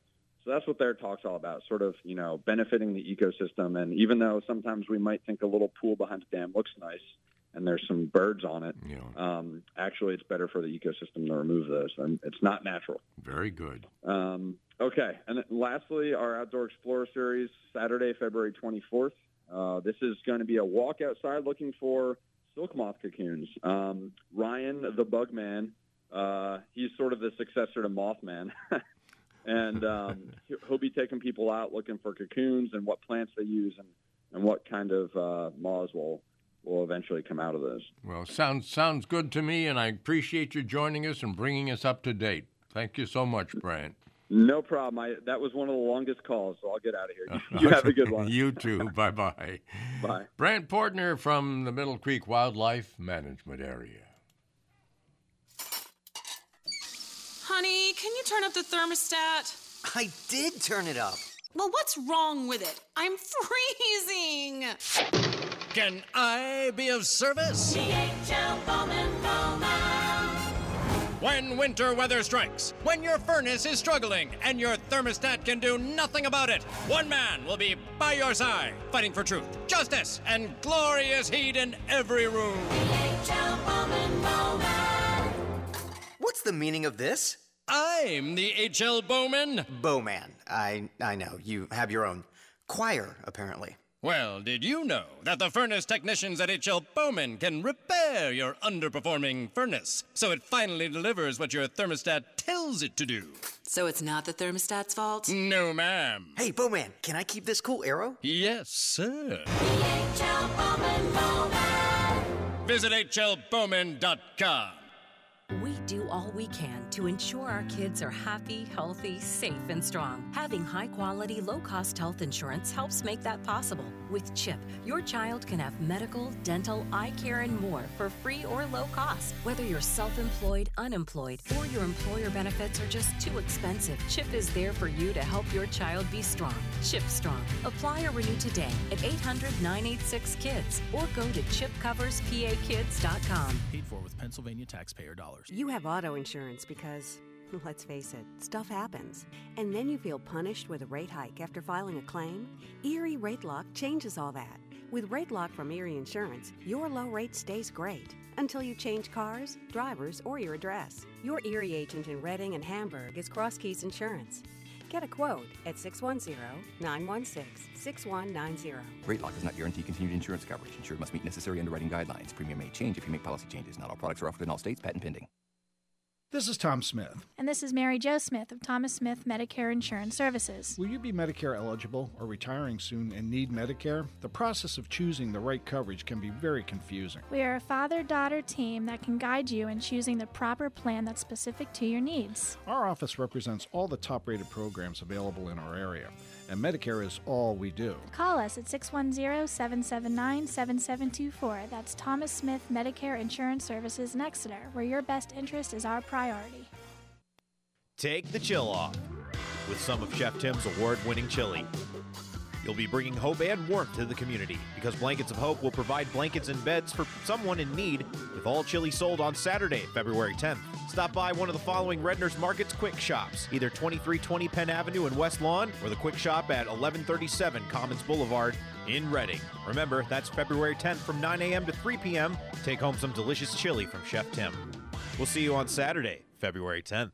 We return to Jack's backyard. Here's your host, Jack Holcomb. And there's nothing like Chef Tim's chili. It is so good.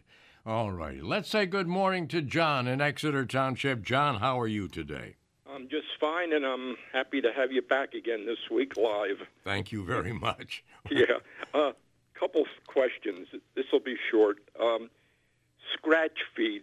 We used to call it chicken scratch when I was younger. Are you Yeah, that that's cracked corn. okay? But it has other things in it. I think it has uh, wheat and uh, other things, uh, not just corn. Am I correct on that? That I'm not sure. I I know that there's uh, chicken feed is is not necessarily the same. You know, the food that we feed the birds. Okay, so Uh, that's what I wanted to ask. Is it okay to use scratch, but if it's the same as the cracked corn, and it doesn't matter? Yeah, I know it's okay then. Absolutely, no no Yeah. no problem. Okay, one other thing. Uh, the better or best book for the history of the Hawk Mountain, on the Hawk Mountain.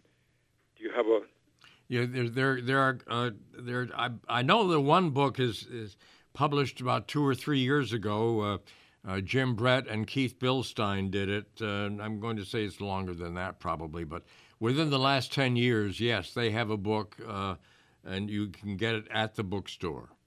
Oh, it not. You don't have to go up there to buy it then. No, you can you can email just email uh, just email hawkmountain.org, uh, and uh, you should be able to get buy it online. Okay. Thank you very much, and have a good day. Well, you too. Thank you, John. Appreciate the call. Bye. Bye bye. All right. Can we squeeze Georgia in here? Georgia, we can squeeze you in before the news. Good morning. How are you? Good morning, Jack. Well, I'll tell you what, there's a peak of sun and a little bit of blue skies here. I think it's going to be a good day. Great. Great. At least I can see my hand in front of my face when I go out. that's that's important. Oh, goodness. Well, this fog. Well, anyway, I was calling because I just wanted to tell you, but report on some of the things I'm seeing in my backyard. And of course, the snow brought a lot of birds in to our feeders. And um, so we have all of the woodpeckers, the, the pileated and Wonderful. and the you know hairy and the downy and, and all of those. We also had um, some brown creepers Good. and uh, at one point there were three at the same time there were three flickers out near our uh, suet feeder they were waiting turns to to get to the suet so that's my favorite winter bird i just love all the the patterns of colors Yeah. on a flicker it's just beautiful but i also had um two sets of purple finches and a male and a female towhee and my favorite, this was so much fun for me. We had the hermit thrush, but it stayed here. He was here for weeks and weeks because um, he liked the planter at my kitchen door. And what I do in when the summer growing season's over, I pull all those plants out, and then once it gets cold, I make like a winter arrangement, and I put all sorts of greens and things in there to decorate with. But I also have lots of berry bushes on my property. Great. So I went around cutting all these berry bushes, and uh, their favorite was the callicarpa, which is commonly known as a blue uh, beauty berry. It's a little tiny violet berry, Mm-hmm. and I had a bunch of them in my planter. and the hermit thrush was there Oh, multiple yes. times every day. He'd land on the feeder and pick those berries off, go for a drink of water, and then he'd fly away, and then he'd be back. And I just looked forward to seeing him every day. It was just so much fun. Oh, that's great. Good birds. Excellent birds, Georgia. I'm waiting for a fox sparrow. Yeah, they they, I haven't seen one in so long. yeah they usually show up at, at ta- tail end of winter and early spring. Haven't seen it for the past couple of years, and I I used to get them. So, I mean, we don't we don't really rake our leaves. We let them down there, and I can I enjoy the birds scratching in the leaves, and that's the one thing about the fox sparrow. I mean, he really knows how to scratch through those leaves, digging for for bugs and things. That's so, right. Well, a So- good good report, Georgia. Thank you. Oh, you're welcome. Uh, it was good to hear from you this morning, and glad you're back. We missed you last week. Thank you very much. You stay well. Okay, you too, Jack. Take, I'll talk to you later. Okay. Bye. Bye We have to break for news. That's next from ABC, right here on News Talk 830 WEEU. And then Mike Slater, master naturalist Mike Slater, joins us about 9.05 on this Saturday morning. So uh, stick around. I'm going to learn some more, and I think maybe you will too.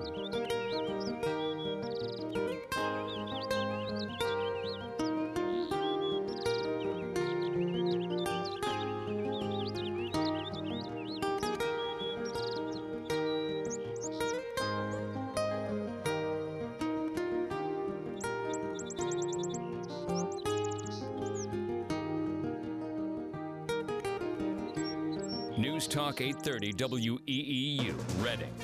From ABC News, I'm Dave Packer. A new U.S. strike against Iran backed rebels in the Red Sea early this morning. ABC's Em Nguyen has more from Washington. The U.S. fired on a Houthi anti ship missile that it said was ready to launch and posed an imminent threat to vessels and U.S. Navy ships in the Red Sea. This coming just hours after Yemen's Houthi rebels struck a British oil tanker, the Marlin Luanda, with an anti ship ballistic missile, setting it ablaze in the Gulf of Aden. The crew forced to abandon ship, the U.S. destroyer USS Carney and a French warship assisting. And the fire aboard the Marlin Luanda was extinguished today. Former President Trump vowing to appeal yesterday's verdict in his civil defamation trial, a jury of seven men and two women ordering Trump to pay writer E. Jean Carroll $83.3 million for defaming her after she went public with her accusation that he sexually assaulted her in a department store dressing room in the 1990s. ABC senior investigative correspondent Aaron Katersky was at the courthouse for the verdict. For Trump, who has made the courtroom a campaign stop, the outcome served as a contrast to recent political victories. Even if he appeals this, the judge will likely require him to set aside at least a portion of the $83 million while that's litigated. But Trump right back on the campaign trail. He'll be making appearances in Nevada today. Meanwhile, President Biden back in South Carolina tonight. It will be the first state to award delegates in the Democratic primary. Even though it's not a real battleground state for the general election, it's the state that propelled him to the nomination four years ago. The president is going big there. He has staff on the ground. He was there just a few weeks ago. His team says that tonight they want to sell a message about promises he made to black voters and promises he has kept to black voters. ABC's Mary Alice Parks. Tesla recalling some 200,000 electric vehicles over a software problem with the rear view camera. You're listening to ABC News. Some days, my active psoriatic arthritis makes it hard to get in the game. Now, the ball is in my court, thanks to treating my skin and joints with Sky Rizzy, risankizumab Rizin, a prescription-only 150 milligram injection for adults. Skyrizi helps with less joint pain, stiffness, swelling, and fatigue. For those who also have plaque psoriasis, 90% clearer skin is possible with just four doses a year after two starter doses. Don't use if allergic to Skyrizi. Serious allergic reactions and an increased risk of infections or a lower ability to fight them may occur. Before treatment, your doctor should check for infection and tuberculosis. Tell your doctor if you have an infection or symptoms such as fever, sweats, chills, muscle aches, or cough, or if you plan to or recently received a vaccine. With Skyrizi, there's nothing like clearer skin and better movement, and that means everything. Ask your doctor today about Skyrizi and visit skyrizi.com or call 1 866 Skyrizi to learn more. Authorities in Wichita, Kansas are calling on the suspects who stole a Jackie Robinson statue from a public park this week to return it and held accountable for their actions. Steve Colmia with the Wichita Metro Crime Commission. When I heard about this yesterday, it, it just pained me. It was like a knife to the heart. They're offering a reward of up to $2,500 for tips leading to arrests and another $5,000 for tips that lead to the statue's recovery. The UN Agency for Palestinian Refugees terminated a number of its staffers in Gaza suspected of taking part in the October 7th attack by Hamas and other militants on southern Israel. Russia has extended the pretrial detention of American journalist Evan Gershkovich. Gershkovich was arrested last year on espionage charges. His detention is now extended to March 30th. The U.S. has called for his immediate release. The nation could soon have a new tallest building. ABC's Mark Remillard. Developers eyeing Oklahoma City to build the Boardwalk at Bricktown Complex, which, if approved, would be a 1,907 foot tall skyscraper. Developer Scott Matteson. We just felt the area is going to be growing, attracting more employers. More people want to live, work, and uh, and enjoy the uh, entertainment district. The building would outdo One World Trade Center in New York, which stands at a symbolic 1,776 feet. Mark Remillard, ABC News. And I'm Dave Packer, ABC News. Valentine's Day is here. This year, give the ultimate gift. Name a star after your sweetheart. This is Rocky Moselle with International Star Registry. For 45 years, we've named millions of stars for celebrities, dignitaries, and individuals worldwide. For $59 and a call to 800 282 3333 or visit starregistry.com, you can give the most memorable gift. The star you name will be recorded in book form in the U.S. Copyright Office. Visit starregistry.com or call 800 282 3333.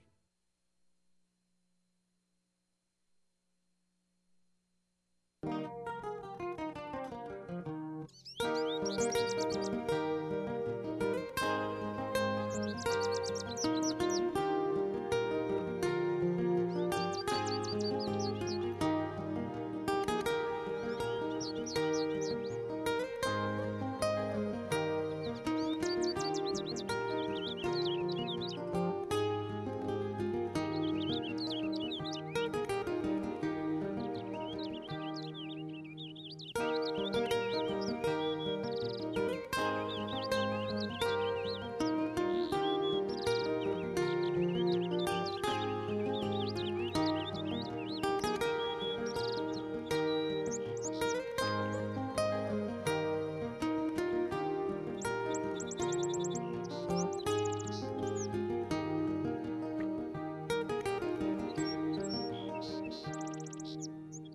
return to Jack's backyard. Here's your host, Jack Holcomb. Thank you very much, and good morning once again, everyone. Good to have your company right here in the backyard on this uh, 27th day of January 2024.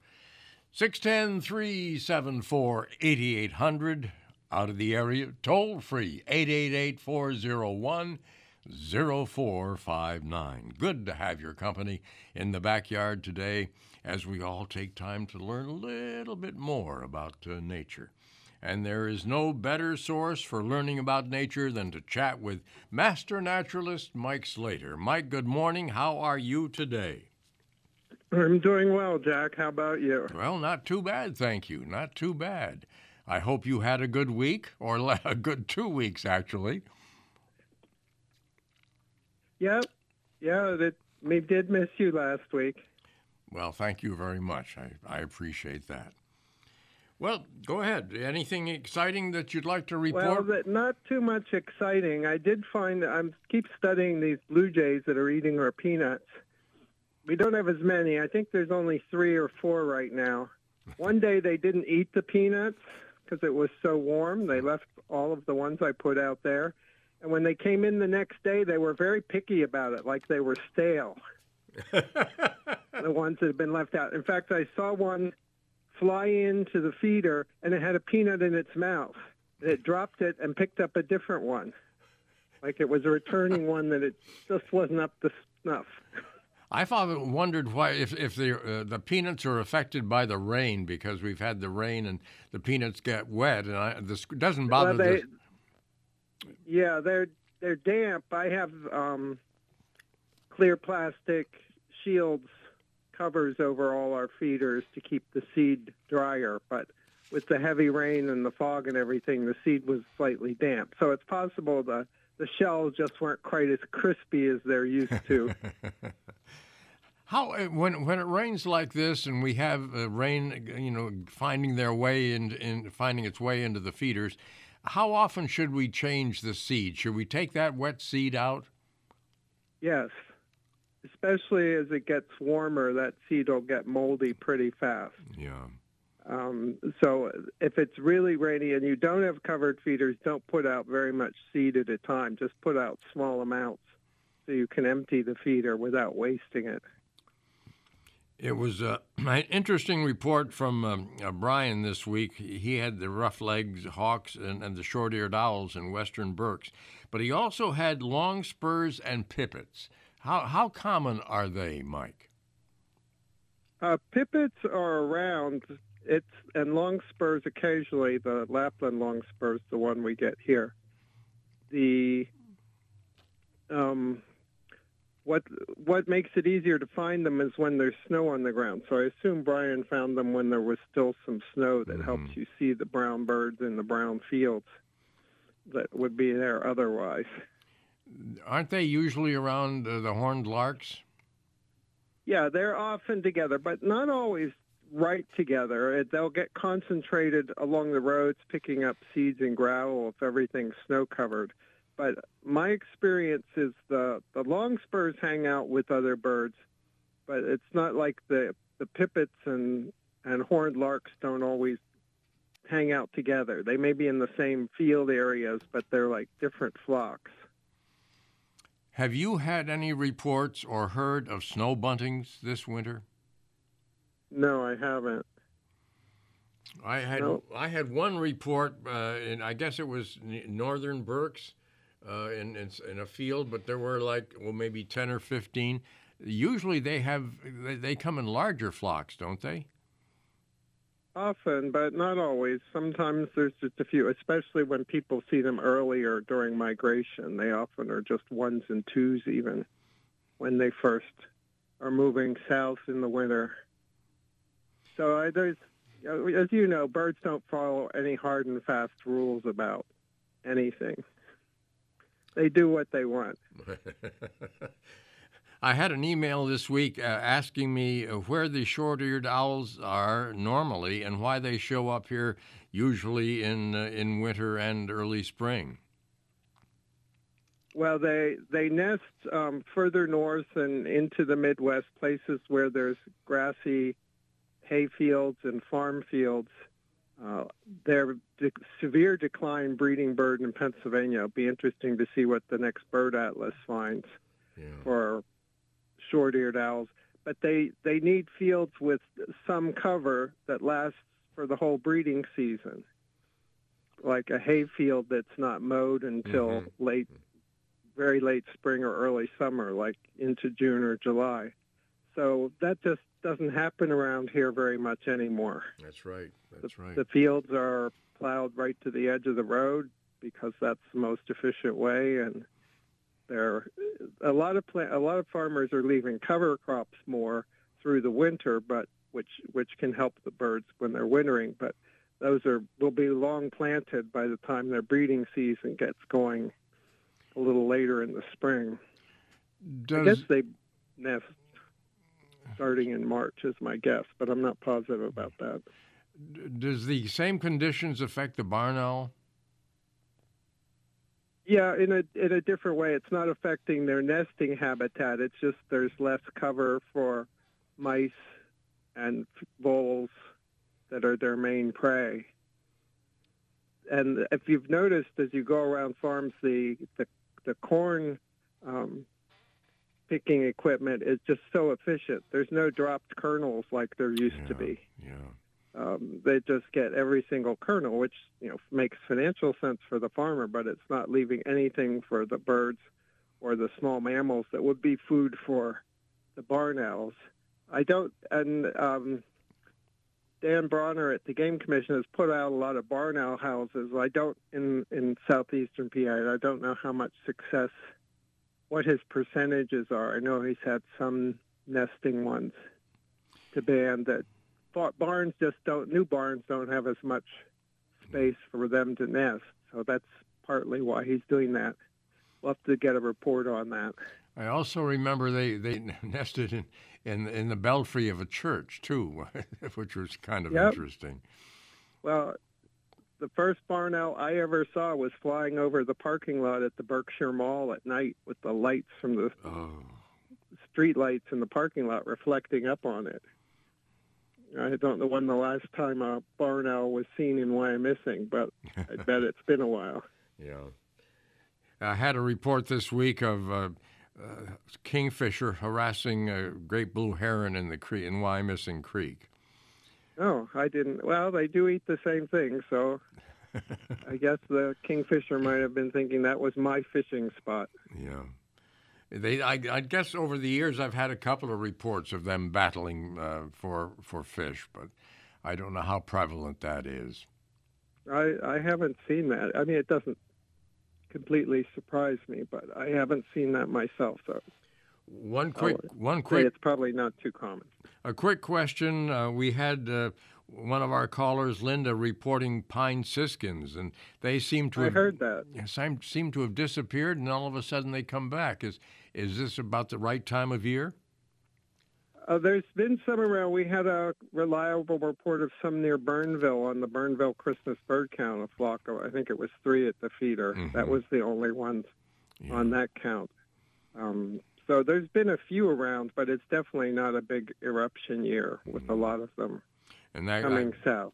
that goes true, I guess, with all of the northern birds.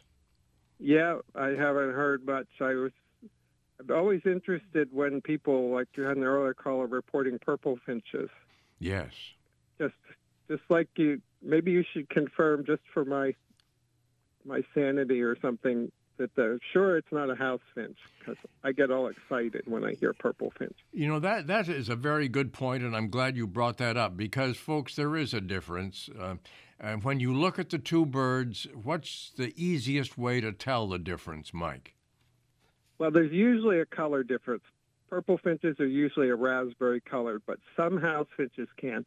Look at the sides of the flanks on the male, and they have purplish streaks. The house finch will have brown streaks on the flanks, under below the wings on the side of the stomach.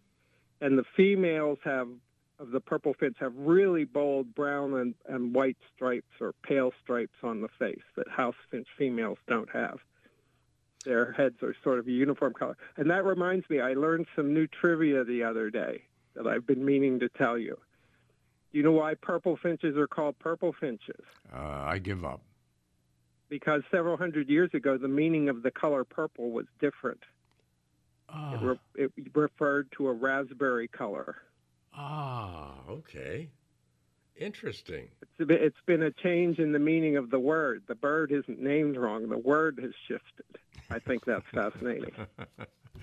Always something interesting in the world of nature. Appreciate you sharing it with us, Mike.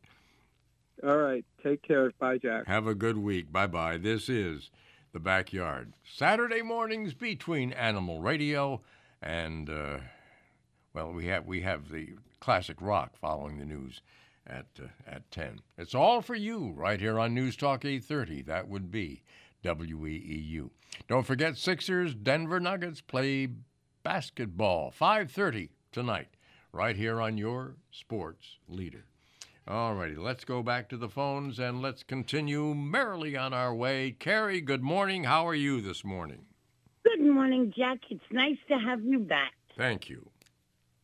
Now, I was watching the news, and my husband says I don't watch enough of it, but they had on, it looked like it was caged in Philadelphia. Somebody must have got a bunting. Uh, now, it was blue. It was like that fluorescent yellow. Uh, what I think it was red. It had to be a male, right? Uh, are we talking about a painted bunting? Yes, that's what they said, a painted bunting. Uh, and somebody must have, they must have captured it because you could tell when they were showing the picture that it was in like a cage. Hmm. Yeah, that's yeah. That bird is not is not normally here. We have the Okay. indigo bunting, but not the painted bunting. That's a southern bird. Okay, so maybe it, it I don't know, maybe it hitched a ride with somebody. But I found my bat house, and I'll have to get my nephew Josh, and he has a really good story. He should call in. But uh, how high would I have to go for a bat house? Well, you put the bat house in the side of the barn, or Okay, s- I don't. I don't have a barn. a garage. Uh, I'd have to ask my husband yeah, about they, that. they, they, they, you, you don't put that in a tree. I, at least I'm. That's my experience. That, that you don't put a bat house on a tree, but I don't know that for sure. Okay, well, I have this one tree that's huge, and he wants to take down, and we kind of go back and forth. So you would say on the side of the garage, east, north, west, south? Uh, yeah, facing the the uh, away from the north. Get away from the north. Okay. Uh, and I seen a fox. Now he was limping. I don't know whether he tripped or something was chasing him, but uh, they're not real big uh, foxes anymore. I thought they would be the size of a good size, you know, medium dog, but Mm, a little bit smaller. yeah, they are. All right. Well, even though the snow is melting, please still give the birds water, and God bless us all. Yes. Thank you very much, Carrie. Good to talk with you. This is the backyard. Yes. Give the birds water all year. They need the water. Yes. Terms and conditions posted at textplan.us. Texting enrolls for recurring automated marketing messages. Message and data rates may apply. Reply stop to opt out. Terms and conditions apply. Visit ISSA online for details. Tired of the 9 to 5 grind? Looking for something different that's flexible, fulfilling, and pays well? How'd you like to get paid to work out? Now you can with ISSA, the global leader in personal fitness certification. There's a huge demand for certified personal trainers right now. And once you get ISSA certified, they guarantee you'll get a job. Trainers can make as much as $200 an hour. Yes, I said $200 an hour. And with ISSA, you can be certified in as little as four weeks. Just text BENCH to 323232 now to get started for free. You do everything at your own pace and 100% online. Pursue your passion in specializations like yoga, nutrition, or strength training. Live life on your terms. Get certified and train like you want. Start your own business, work at a gym, or make health and fitness your side hustle. Whatever works for you. Just don't wait. Get started today and be certified in as little as four weeks. Just text BENCH to 323232 right now to get started for free. Text the word BENCH to 323232. Text BENCH to 323232 too. Mark your calendars for Thursday, February 8th for the ninth annual Chef Tim's Take the Chill Off live broadcast benefiting the Blankets of Hope. That's right. Come on over to Classic Harley Davidson in Leesport and pick up some chili. Grab a pint from the Pagoda City Brewing. See the Royals Ice Angels, all while supporting a great cause. WEEU staff and Classic Harley will be hosting the broadcast along with many of the Blankets of Hope supporters. That's February 8th. For information, visit 830weeu.com or classicharley.com. Close out January with the Reading Royals at their Wizards and Star Wars weekend. Enjoy butterbeer and a Royals coaster giveaway presented by Diablo Dental for Wizards Night on Friday, January 26th. Before Chewbacca and your favorite Star Wars characters join the Royals on Saturday, January 27th. Secure our Diablo Dental family four pack with food and drinks all included for the entire family. The Royals, Wizards, and Star Wars weekend on January 26th and 27th. Tickets available at royalshockey.com. Chester Perfetto Insurance Agency is expanding to the Lehigh Valley. We are the insurance experts in Berks County since 1971. Medicare, health, financial planning, auto, home, business, and travel insurance. Our second location is located at 1275 Glenlivet Drive in Allentown. Contact us today for a no cost quote or consultation. 610 678 0373 and perfettoinsurance.com. High school sports are in full swing here at WEEU, and you still have the chance to advertise for all basketball games on air. Hear Bob McCool and Rich Scarcella on the call every game. Be highlighted as a community sponsor and support your local high school teams through the end of the season. If you're interested in joining our team, contact us via email at sales at 830weeu.com. Your AccuWeather forecast from News Talk 830 WEEU. Here is the exclusive three day AccuWeather forecast. Dense fog advisory ending early this morning. Once the fog burns off, it'll be cloudy today and mild with a high 52. Overcast tonight with occasional rain, followed by a steadier rain low 39. Rain for tomorrow to end the weekend. That rain will turn into wet snow at night into early Monday, high 41. For a Monday, mostly cloudy and breezy, high 45. This is Cheryl Golden reporting for News Talk 830 WEEU. Welcome back to Jack's Backyard on the voice of Berks County, 8:30 a.m. WEEU. 43 at the moment, 43 degrees outside your AccuWeather station, News Talk 830. That would be WEEU.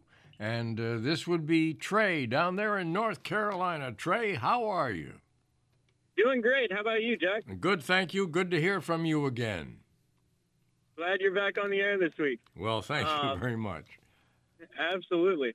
Uh, theme of the last couple weeks has been raptors down here. I uh, I saw my first bald eagle since moving down here when I was out driving a couple weeks ago, and uh, so that was that was a fun little surprise. It was flying towards my uh, towards my car, and it was flying pretty low, and I could tell the wingspan was big. And at first, I thought it was a heron because I see those all the time, and then I saw the legs weren't dragging. And then, sure enough, as it got closer, I was like, "Whoa, that's an eagle!" That's great. So, yeah, it was a fun little surprise. Also saw two kestrels uh, hanging out on some power lines uh, throughout the last couple weeks, so that was nice. And then uh, one other that I couldn't quite identify. I think it was either a Harrier or a Broadwing. Could you kind of outline the differences for me so that maybe I could figure out what this was? Well, the the Broadwing probably not was. Where did you see the bird? Uh, it flew out of the tree line and then was sitting on top of a, a power line. Near an like open on top of the post. near an open field. Uh, no, it was kind of a wooded area, kind of uh, almost in a downtown section. Yeah, the, the the the Harrier is larger than the Broadwing to begin with, and normally they can be seen uh, over fields, swamps, places like that. The Broadwing is pretty much a woodland bird. Okay, cool. Yeah, I had a feeling based on the pictures I saw that it was a Broadwing, but just wasn't quite sure. But uh, yeah, so it's uh, been fun keeping track of all the all the Raptors down here recently. But uh, yeah, just figured I'd call and let you know. It also, uh, Trey, the, the Broadwing probably, uh, if you saw it at this time of year, they're they're migratory and they move uh, very far south into Central and Latin America. Uh, Oh, wow, So okay. if if you saw it, my guess would be uh, probably the Harrier, which is here basically all year. Some migrate, but some can be seen e- even in the winter. All right, cool. Thank you so much for the information. Anytime.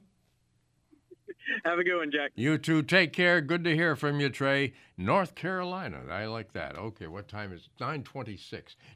David Barber from Hawk Mountain will join us at 930. He will uh, recap the uh, 2023 migration season.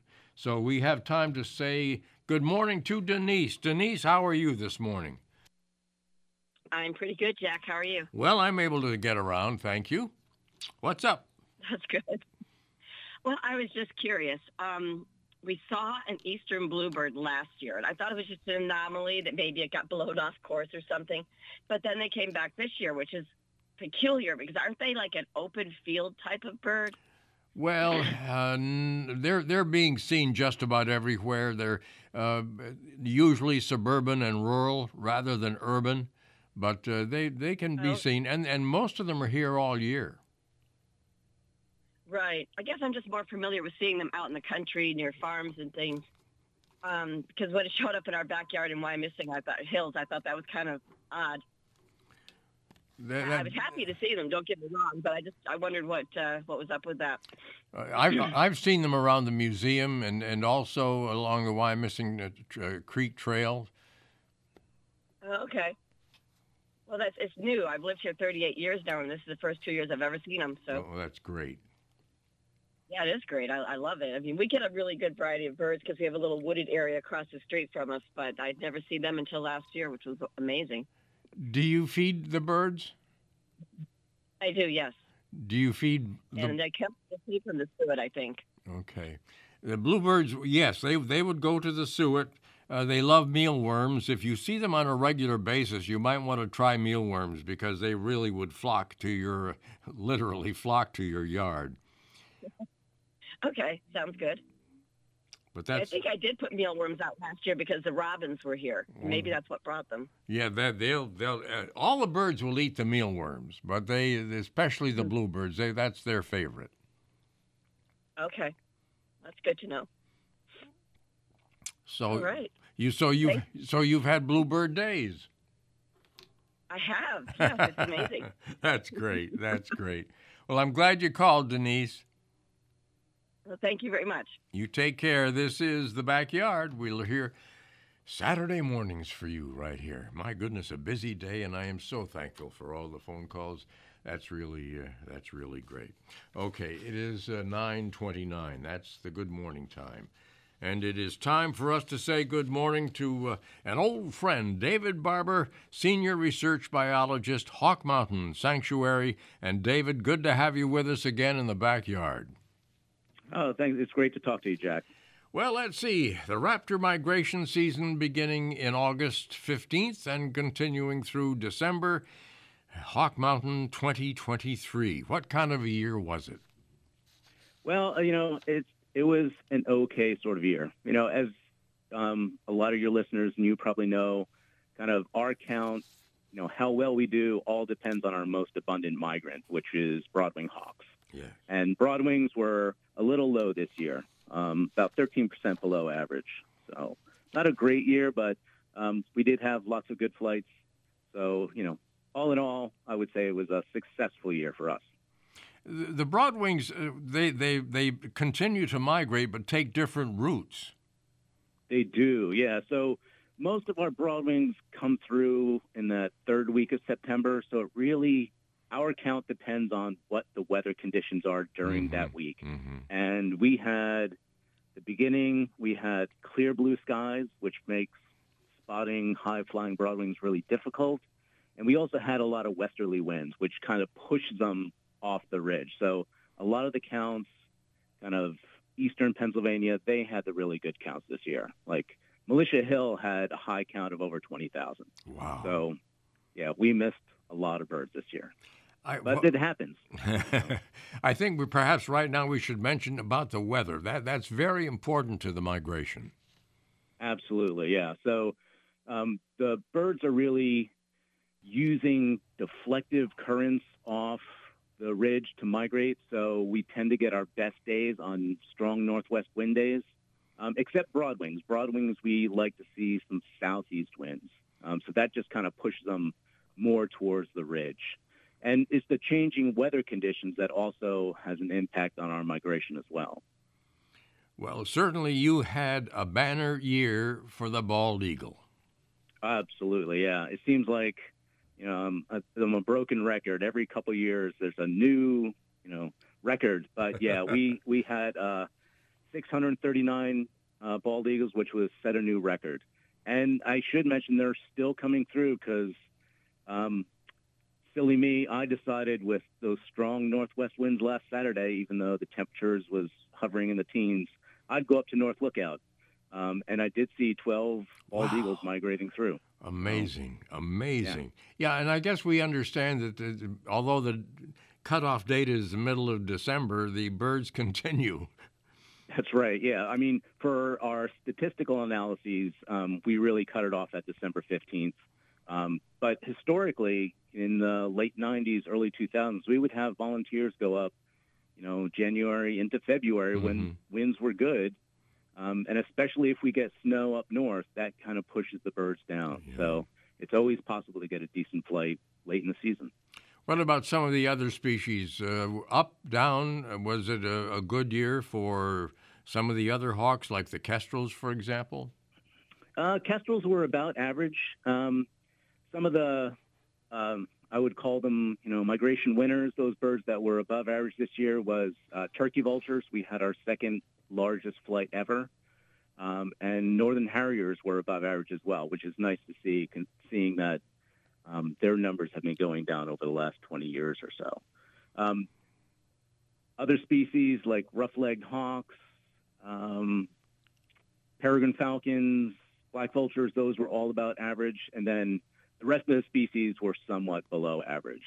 But it's important to remember that, you know, just one year doesn't really mean anything. Mm-hmm. It's the it's looking at the long-term trends, and not only long-term trends at Hawk Mountain, which is just one site, but looking at long-term trends across wash sites in the eastern U.S. And then we can get a real feel for how the populations are doing. Is it wrong to say cyclical? Uh, yeah, they're not really cyclical. Um, we there used to be some patterns in northern goshawks eruptions. Um, we don't see that anymore. Um, so it's really just a lot of times it's year to year variation in environmental conditions that reflects the flight, and also, um, you know, potentially a loss of habitat or degradation of suitable habitat, that sort of thing, which also influences um, what our flight's going to be like. I have to. Uh, I, I, try to remember to mention the fact that the uh, the counters at Hawk Mountain uh, are up there regardless of the weather, and uh, come uh, come late October, November, it really gets cold, and I, yeah. I um, and you don't have you don't have heaters and you don't have a fireplace. You just sit there in the pit yep. and, and count. But we do have toe warmers and head uh, hand warmers, so that helps. You know, as long as you're dressed for it, really, that's. I mean, it's it's bearable. So even though last weekend was really cold, um, I was warm for the four hours I was up there. Oh, that's great. But I do want to point out, you know, we we do have um, five staff and 15 volunteers that conduct a count. Um, we were up there for counting 124 days and almost a little over 1,100 hours wow. We put on up there. So some long days, but some really nice days as well. It's called de- those birds. It's called dedication. well, you know, you have to be up there if you want to, you know, see that big broadwing day or big bald eagle day or, you know, the rare rough-legged hawk. You know, you have to put in your time. While I have you on the phone, uh, the uh, the topic of vultures pops up very often, and I know that you work with vultures at Hawk Mountain. Mm-hmm. Uh, one of the questions I have: Do you still band? Uh, we haven't and, and, technically we tag, not band, because we can't put metal That's bands right. on That's right. vultures. Um, but we haven't. We've been tagging um, nestling black vultures in the valley when we when we find vulture nests. Uh, be, because of um, avian influenza, we haven't done any tagging, you know, concerted effort in the last few years. Just because we don't, black vultures are particularly susceptible to AI and we don't want to be responsible for luring birds in together and potentially transferring it to other roosts. So um, we're hoping um, maybe it'll calm down a little bit this year, and then we can do some more tagging. The uh, most of the is it safe to say most of the vultures that we have, turkey vultures, black vultures, migrate, or uh, has the local population seemed to be steady over the years, especially in the fall and winter? Um, it's been fairly steady. You know, with these warm winters we've been having, um, they're really not going anywhere. Historically, we used to see um, the vulture roost kind of deplete in winter when whenever we got, you know, several days with really cold temperatures or snow, they would move south, and then once it warmed up again, they would move back up north into the valley. Um, but the last few years, they just haven't gone anywhere. They're just hanging around. Um, in the various roosts uh, within the valley. Now, I know is it, is it the uh, zoo at Hershey that also tags? Yes, they use um, they use light green tags with a number and two letter or a letter and two numbers on it. We use uh, bright yellow tags for black vultures and light blue tags for turkey vultures, and we only tag on one wing, whereas the Hershey birds are tagged on both wings. I see. Uh, the black vulture population increasing? Um, yes. Um, but what, what, if we look at our kind of long-term data of the number of birds we're counting, it actually is declining. Um, but I think that may be influenced by birds just not migrating as much anymore as they did. Yeah. So we're seeing an increasing population, um, but the birds just aren't moving, aren't migrating south. And we actually put some satellite units on birds to try and figure out um, if they are moving and they just tend to stay in Pennsylvania, maybe go into Maryland, but there's no migration. Um, so the real question is the birds that we do count, where are these birds coming from? You know, and and we're not the only watch site that counts migrating black vultures. So That's so interesting. we're trying to we're trying to put a, a unit on some birds in um, black vultures in northern Vermont, and maybe maybe it's those birds at the periphery of their their range that are Mhm, migrating. We just don't know. Well, let's see. Uh, Any changes in the uh, uh, way the th- birds are counted come August through December, or everything will remain the same as it has for almost 90 years? Everything's going to remain the same because we want to compare to previous years, we really need to keep keep the same protocols, and that is August 15th through December 15th. So, I mean, we you know potentially in the in you know in future years we may you know extend the count just to see if if we are missing a lot of birds, but um, but for analysis we'd still have to keep that August 15th through December 15th. And, David- and the research that we've done here, it really is. We're not the the birds are um, migration is changing a little bit, um, but not not significantly in the, in the timing of migration. Yeah. David Barber, Senior Research Biologist, Hawk Mountain Sanctuary. David, is always a pleasure. Thank you for taking time to join us this morning. Oh, thanks very much, Jack. It's a pleasure being on. I'll talk to you again soon. All right, take care. Bye bye. David Barber, uh, Raptor review, if you will, from Hawk Mountain Sanctuary. This is the backyard. Ruthie, our last summer barbecue is this weekend, and it has to be epic. Well, Total Wine has this new reposado that'll rock your barbecue. And my favorite Cabernet will make your famous ribs even famous-er. Yes, just what my last summer barbecue needed. Wow! And at those low prices, they'll be great for my first fall barbecue. Ooh, I'll trade you my famous ribs recipe for one of yours. With the lowest prices for over 30 years, you'll always find what you love and love what you find. Only at Total Wine and More. Drink responsibly, B21. You can host the best backyard barbecue. When you find a professional on Angie to make your backyard the best around. Connect with skilled professionals to get all your home projects done well. Inside to outside, repairs to renovations. Get started on the Angie app or visit Angie.com today. You can do this when you Angie that. The warmth of spring isn't too far away, and Ocean State Job Lot wants to get your green thumb off to a great start. Burpee Seed Starter Kits are the perfect way to get things growing indoors, and we have a wide selection of greenhouses to protect your plants. Did you know we have over 400 varieties of burpee flower and vegetable seeds that are all 40% off? Plant inside with our windowsill trays as well. Don't forget the soil too. Plant at prices you won't believe at Ocean State Job Lot.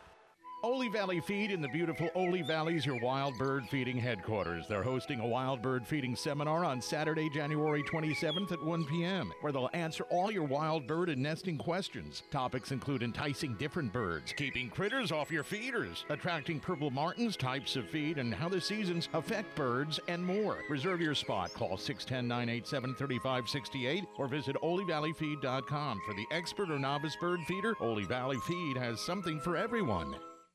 If you or a loved one needs estate planning or may require nursing home care, call Scott Painter, your hometown attorney. Scott is a certified elder law attorney serving all of Berks County from his office at 906 Penn Avenue in Wyomissing. He handles every aspect of elder law. Mention WEEU and he will provide you with a $50 credit. To see how you can protect and plan your estate, call Scott Painter at 610 378 5140. Are you feeling hungry? Then come to Wyomissing Bakery and Restaurant for breakfast or lunch. The best bakery and buffet in Berks County with fresh fried chicken to homemade donuts, they got you covered. And you can even order off the menu. Everything is fresh, never frozen, and always homemade from scratch. The Wyomissing Restaurant and Bakery is open daily from 6 a.m. to 3 p.m. For the full menu and specials, go to wyomissingrestaurantandbakery.com. Get your feast on today, located at 1245 Penn Avenue in Wyomissing. Back to more more of your calls on Jack's Backyard here on The Voice, 8:30 a.m. WEEU. 18 minutes before the hour of 10. That's the good morning time here in the backyard. And it is time to say, press the button. Time to say good morning to Lisa in Wyomissing. Good morning, Lisa. How are you? I'm good, thank you. How are you? Not too bad, thanks for an old guy. Good. It was it was interesting uh, listening to your show last week, sort of imagining what was happening uh, seven years ago. Uh, but we did miss you, and I'm glad you're back. Thank you. And I just wanted to report. A, it was kind of interesting. I think it was over at Blue Marsh, and there were uh, two hawks. One was in one tree and was definitely a, a male, and the other hawk was in another tree, and she definitely seemed to be a female. And they were sort of together. You know, they were looking at each other, and they weren't nesting, but they were. They seemed to be sort of communicating with each other, and that it seemed as though they had a relationship. And I was just wondering about them to, and fidelity. Do they do they mate for life, or do they um, sort of have affairs, or what kinds of relationships do they have? I, I'm not sure about the hawks. Uh, uh, bald eagles, for example, will mate uh, bo- most of the time for life, and so so the the tundra swans and uh, snow geese and the Canada geese will do the same, unless they lose a mate or you know something like that. But I, I don't know I don't know the the uh, relationship with with some of the hawks. Yeah, well, it was just kind of interesting and, and fun to see that they actually sort of enjoyed just sort of being there together. They weren't necessarily hunting or, you know, trying to get anything. They were just kind of enjoying each other's company. And I was just wondering if that was, you know, something that was typical, that they would just, you know, have a, a relationship that wasn't based around around nesting. And if they did, you know, if they did stay together, then that's, I was just curious. Thank you. Oh, you're welcome. You're welcome. Well, thank you. I'm glad you called. You're welcome. Take Bye-bye. care. Bye bye. Yeah, I'm not sure about uh, Hawks. I should have asked David about that. But anyway, um, the um, families will stay together. Certainly, red tails uh, and some of the other hawks probably. Uh, male, female. It won't, it's not too far away in the uh, mating season, courting season, I guess we, we should say. This is the backyard, and let's go back to the phone. Sarah, good morning to you. Thanks for waiting. Jack, good morning. So lovely to hear your voice. Thank you very much. Mm-hmm. Uh, first of all, I'm having a bluebird day. I just saw four bluebirds at once in, in our, at our feeders, so it's very wonderful to see them. And um, where I live in Lower Alsace, we just have an abundance of bluebirds. I'm not going to say where because then we're going to get a lot of traffic, but um, Mike Slater actually knows. One time he was here for the Christmas bird count and pointed out that there are more bluebirds here than, like, he was surprised how many bluebirds. So that's very cool to hear that from Mike Slater. Um, I just wanted to mention that when your program was, um, you know, replayed last week, um, one thing that you said to somebody was, oh, clean out your bluebird nest box now Yes. because they're going to start mating. So I went outdoors, cleaned out my nest box, which had a huge nest in it, cleaned it out. Next day, a bluebird was at that box. And I was like, "Oh, Jack, you're my hero." This, Yeah. yeah, thi- it is really uh, it's it's something that should be done. Certainly, uh, the Mm. tail end of February and, and the first part of Mm. March.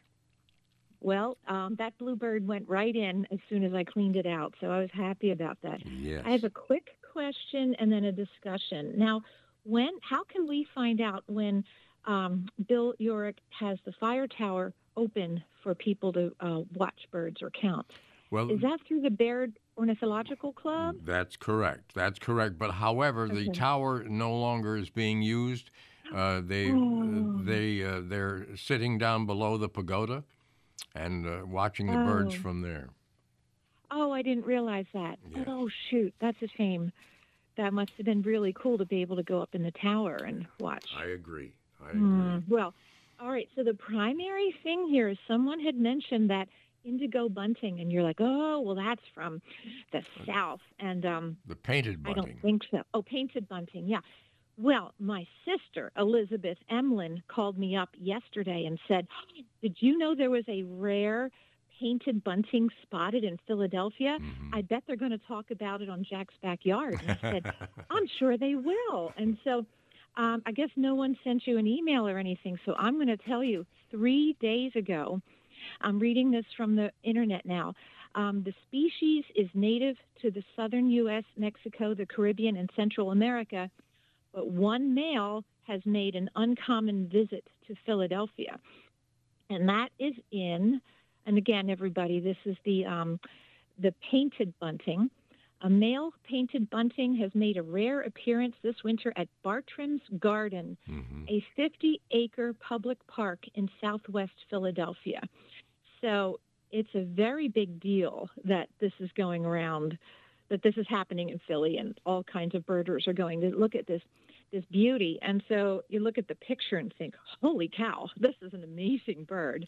Um, and it is a male, where the females, of course, are a duller color, but this one's very vibrant. So I just wanted to share that with you that indeed there is this rare um, bird. I, I forget what the word is when they're, I guess, blown off course or whatever, uh, and er, not an eruption, but I don't know. There's a word for it, I'm sure. It has been an interesting year, uh, this winter, late fall, winter. Exotic birds all over the place, and uh, it's, Oh. it's so it's so it's so neat. Uh, if you get the chance, uh, check the uh, last Saturday's Reading Eagle, and you'll see Russ Hoffman's photographs and the story of some of the rare birds that have popped into Berks County. Oh, I will check that out. Oh, sounds wonderful. Yes, well, that's all I've got on my list of this and that. So I appreciate you being here every Saturday. And even when you don't drive in, you're still there. you know? yes, indeed. I appreciate that. Sure. Have a bluebird day, Jack. you too. Thank you very so much, Sarah. All right. Thank you. Bye-bye. Bye bye. All righty. Thanks to Andy P. He's the one that does all the work in those programs that recorded. Seven years. That last year, last week's was seven years old or so. That's great. Andy P. You are great. Your AccuWeather forecast from News Talk 830, WEEU.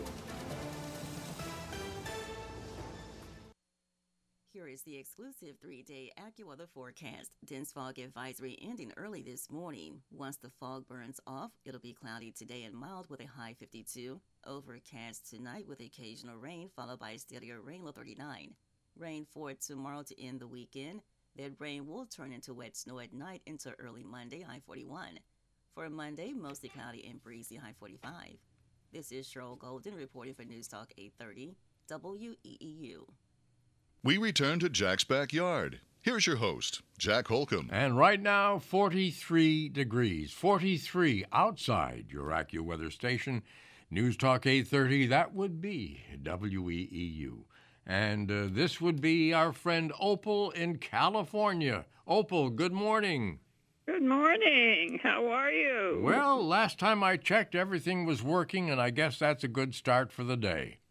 Well, you sound wonderful. Thank you. Good to hear from you. What's going on in uh, the West Coast? Well, uh, we still have these beautiful hummingbirds coming here. Uh, it's the Anna's, Harold says, Mm-hmm. and um, uh, they really take over the feeders. So they keep the other hummingbirds away, or so the Annas control the feeders? Well, we have one. I call it the moth.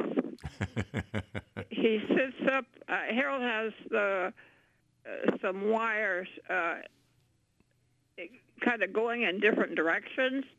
So I have one hummingbird that likes to sit up there and chase the others, but it's not all the time. Yeah, yeah. But he's a bully. anyway, So Uh, is this is this common at this time of year for the Anna's hummingbird to be so prevalent? uh, well, we seem to be here. Yeah. yeah, here. Yeah, we've been here four years. So, uh, so yeah, we haven't heard uh, mockingbird lately, but I hear the grackle, Mm-hmm. and I, I just, uh, no wait. Yeah, we hear the ravens, Oh, great. and um and I do hear a, a grackle once in a while, which is with uh, which always makes me smile Mm-hmm. with his raspy voice. Do you still have a lot of the uh, house finch and the finches? Oh yes, overcome with finches. Yeah. They're they're um, yeah they they keep us busy feeding uh, filling up the bird feeder. We have the black oil sunflower seeds, Mm-hmm. Mm-hmm. and um, we keep those good. And it's the finches who are here most. But uh, but anyway, we enjoy them all. And, And- go ahead. We did have some bluebirds here. Uh, it was like a little flock. Uh, I don't know if I reported this in the past or not because this was a couple weeks ago. But I looked out and here are these, uh, at least five uh, bluebirds out uh, out on our uh, walkway. Now these are western bluebirds now. Unless they flew in from the east, I guess. oh, that's great. You got Yeah. you have a good variety though, Opal. That's great. Yeah, and and they're just so much fun to watch, uh, and they have interesting interesting personalities. I like that. Yes, they do. Yes, they do. Yeah. That's one reason bird watching is so interesting. The Yeah. different personalities. Okay. Well, I enjoy listening to you. Missed you last week when you weren't on, but uh, I just wanted to check in and uh, give a report here and uh, say hello to our friends. Well, thank you so much for that, and uh, you give my best to Harold when he wakes up. That'll be about an hour from now. Okay. Take care, Opal. Okay, thank you. Bye bye. Uh, Opal LeBeau from California here in the uh, in the backyard. Do I have time? Yes, I guess I do. Pete, we have a couple of minutes. Good morning, young man. Hey, how you doing, Jack? Good, thank you. What's up? I uh, just want to report, uh, like everybody else, I imagine, with the snow. I had a feeding frenzy going on here that was unbelievable with uh, doves and the juncos and everything else. But as the snow went, so did the birds. So uh, I'm sure that had a lot to do with it. But I was going through cracked corn and sunflower seeds like you wouldn't believe uh, during the period of time when it was really cold and the snow was down. So it was, uh, yeah, it was quite a frenzy going on. I would believe that. Yes, yeah, indeed. and then they all then they all found their natural areas and they they kind of went back to it. Blue Jays show about four, four Blue Jays showed up and they haven't been here since. And uh, every everything kind of shows up when when it looks like an oasis down here, I guess. With uh, I clear the snow away and throw food down, and and they come in and flock. So it's kind of neat. Uh, uh, we were up to uh, Middle Creek on uh, Tuesday, I believe it was, and of course the lake was frozen. But you know it, what, what's neat about that? Uh, we had the place to ourselves pretty much, and uh, I love to look across the lake, and you get to witness things you don't normally witness. Uh, a bald eagle was flying across the lake with a large branch over to the. Uh, we were at uh, out at the uh, the point, and uh, he stopped midway and landed. I think the branch was too big, and he proceeded to break it up a little bit. And then from that point, he must have spent 15 minutes on the ice, and then flew to the nest and put it in the nest, and flew over and met, I think, his mate. And uh, I'm not sure what was going on there, but it looked like two white heads were pretty close. I have no idea what was going on.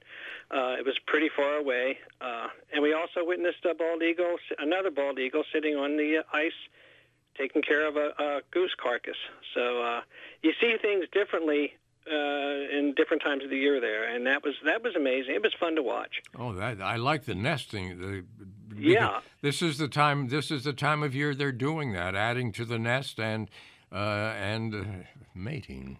Yeah, he flew, he flew over to the open what was what was open a little bit along the edge, and he found that stick over there, and it, looked pretty big when he was carrying it initially, and then he stopped uh, mid mid lake, like I said, on the ice, and then uh, seemed to to try to break it up, and then continued on after he did something to it, and uh, flew over to the to the nest uh, opposite the point there. So it was really cool to watch. And leaving, leaving, we witnessed. Uh, well, we were looking for that. We heard the reports of the northern harrier there, and as we were leaving across the fields, there was a male and female harrier doing their thing across the fields, and we got to stop and watch them for a while. So uh, it was. A, uh, it's a good day. Any day, any day outside's good anyway. And uh, when you have the place pretty much to yourself, it's uh, it's even even better. more peaceful. Looking across that frozen lake is just it's a peaceful sight. Yeah. So. That, it's kind of interesting uh, that you mentioned the uh, harriers uh, because short-eared owls also are up there once in a while, which is kind of neat. Yeah, but you gotta kind of you gotta have the ac- be across the access road or the roads that are closed. Yeah, I think where they where I think they see them a lot. Yeah. Uh, and uh, of course, and I understand. I, I stand stand with with uh, Grant when he called about closing that road up with people that it. I can't believe someone would hit a swan on a, on a, on that access road. It, it's it's unbelievable. But I understand the closing, and we respect that, and that's the way it should be done. I think. Well, it's great talking to you, young Hey, man. Oh, and you have you have a good day, and uh, Patty has some pictures on on the way, and uh, hopefully you can enjoy them too. Thank you so much, Pete. Stay well. You too. Bye bye. This is The Backyard right here on WEEU between Animal Radio and Classic Rock, which follows the news which is coming up from ABC. Thanks to everybody that called the program today. You really rocked, and I am more than, than grateful for every single call, and we certainly learned a lot. Amy sent me this uh, for a thought for the day. Ralph Waldo Emerson said, Each moment of the year has its own beauty. Time for us to get out of here. Make way for the news. That's next from ABC. And then classic rock follows. For producer Linda, good to have her back. Yours truly, Jack Holcomb. Hoping you will find some time to uh, spend a little time with nature. See what it has for you. You might be surprised. But you have to start it with a Bluebird Day today.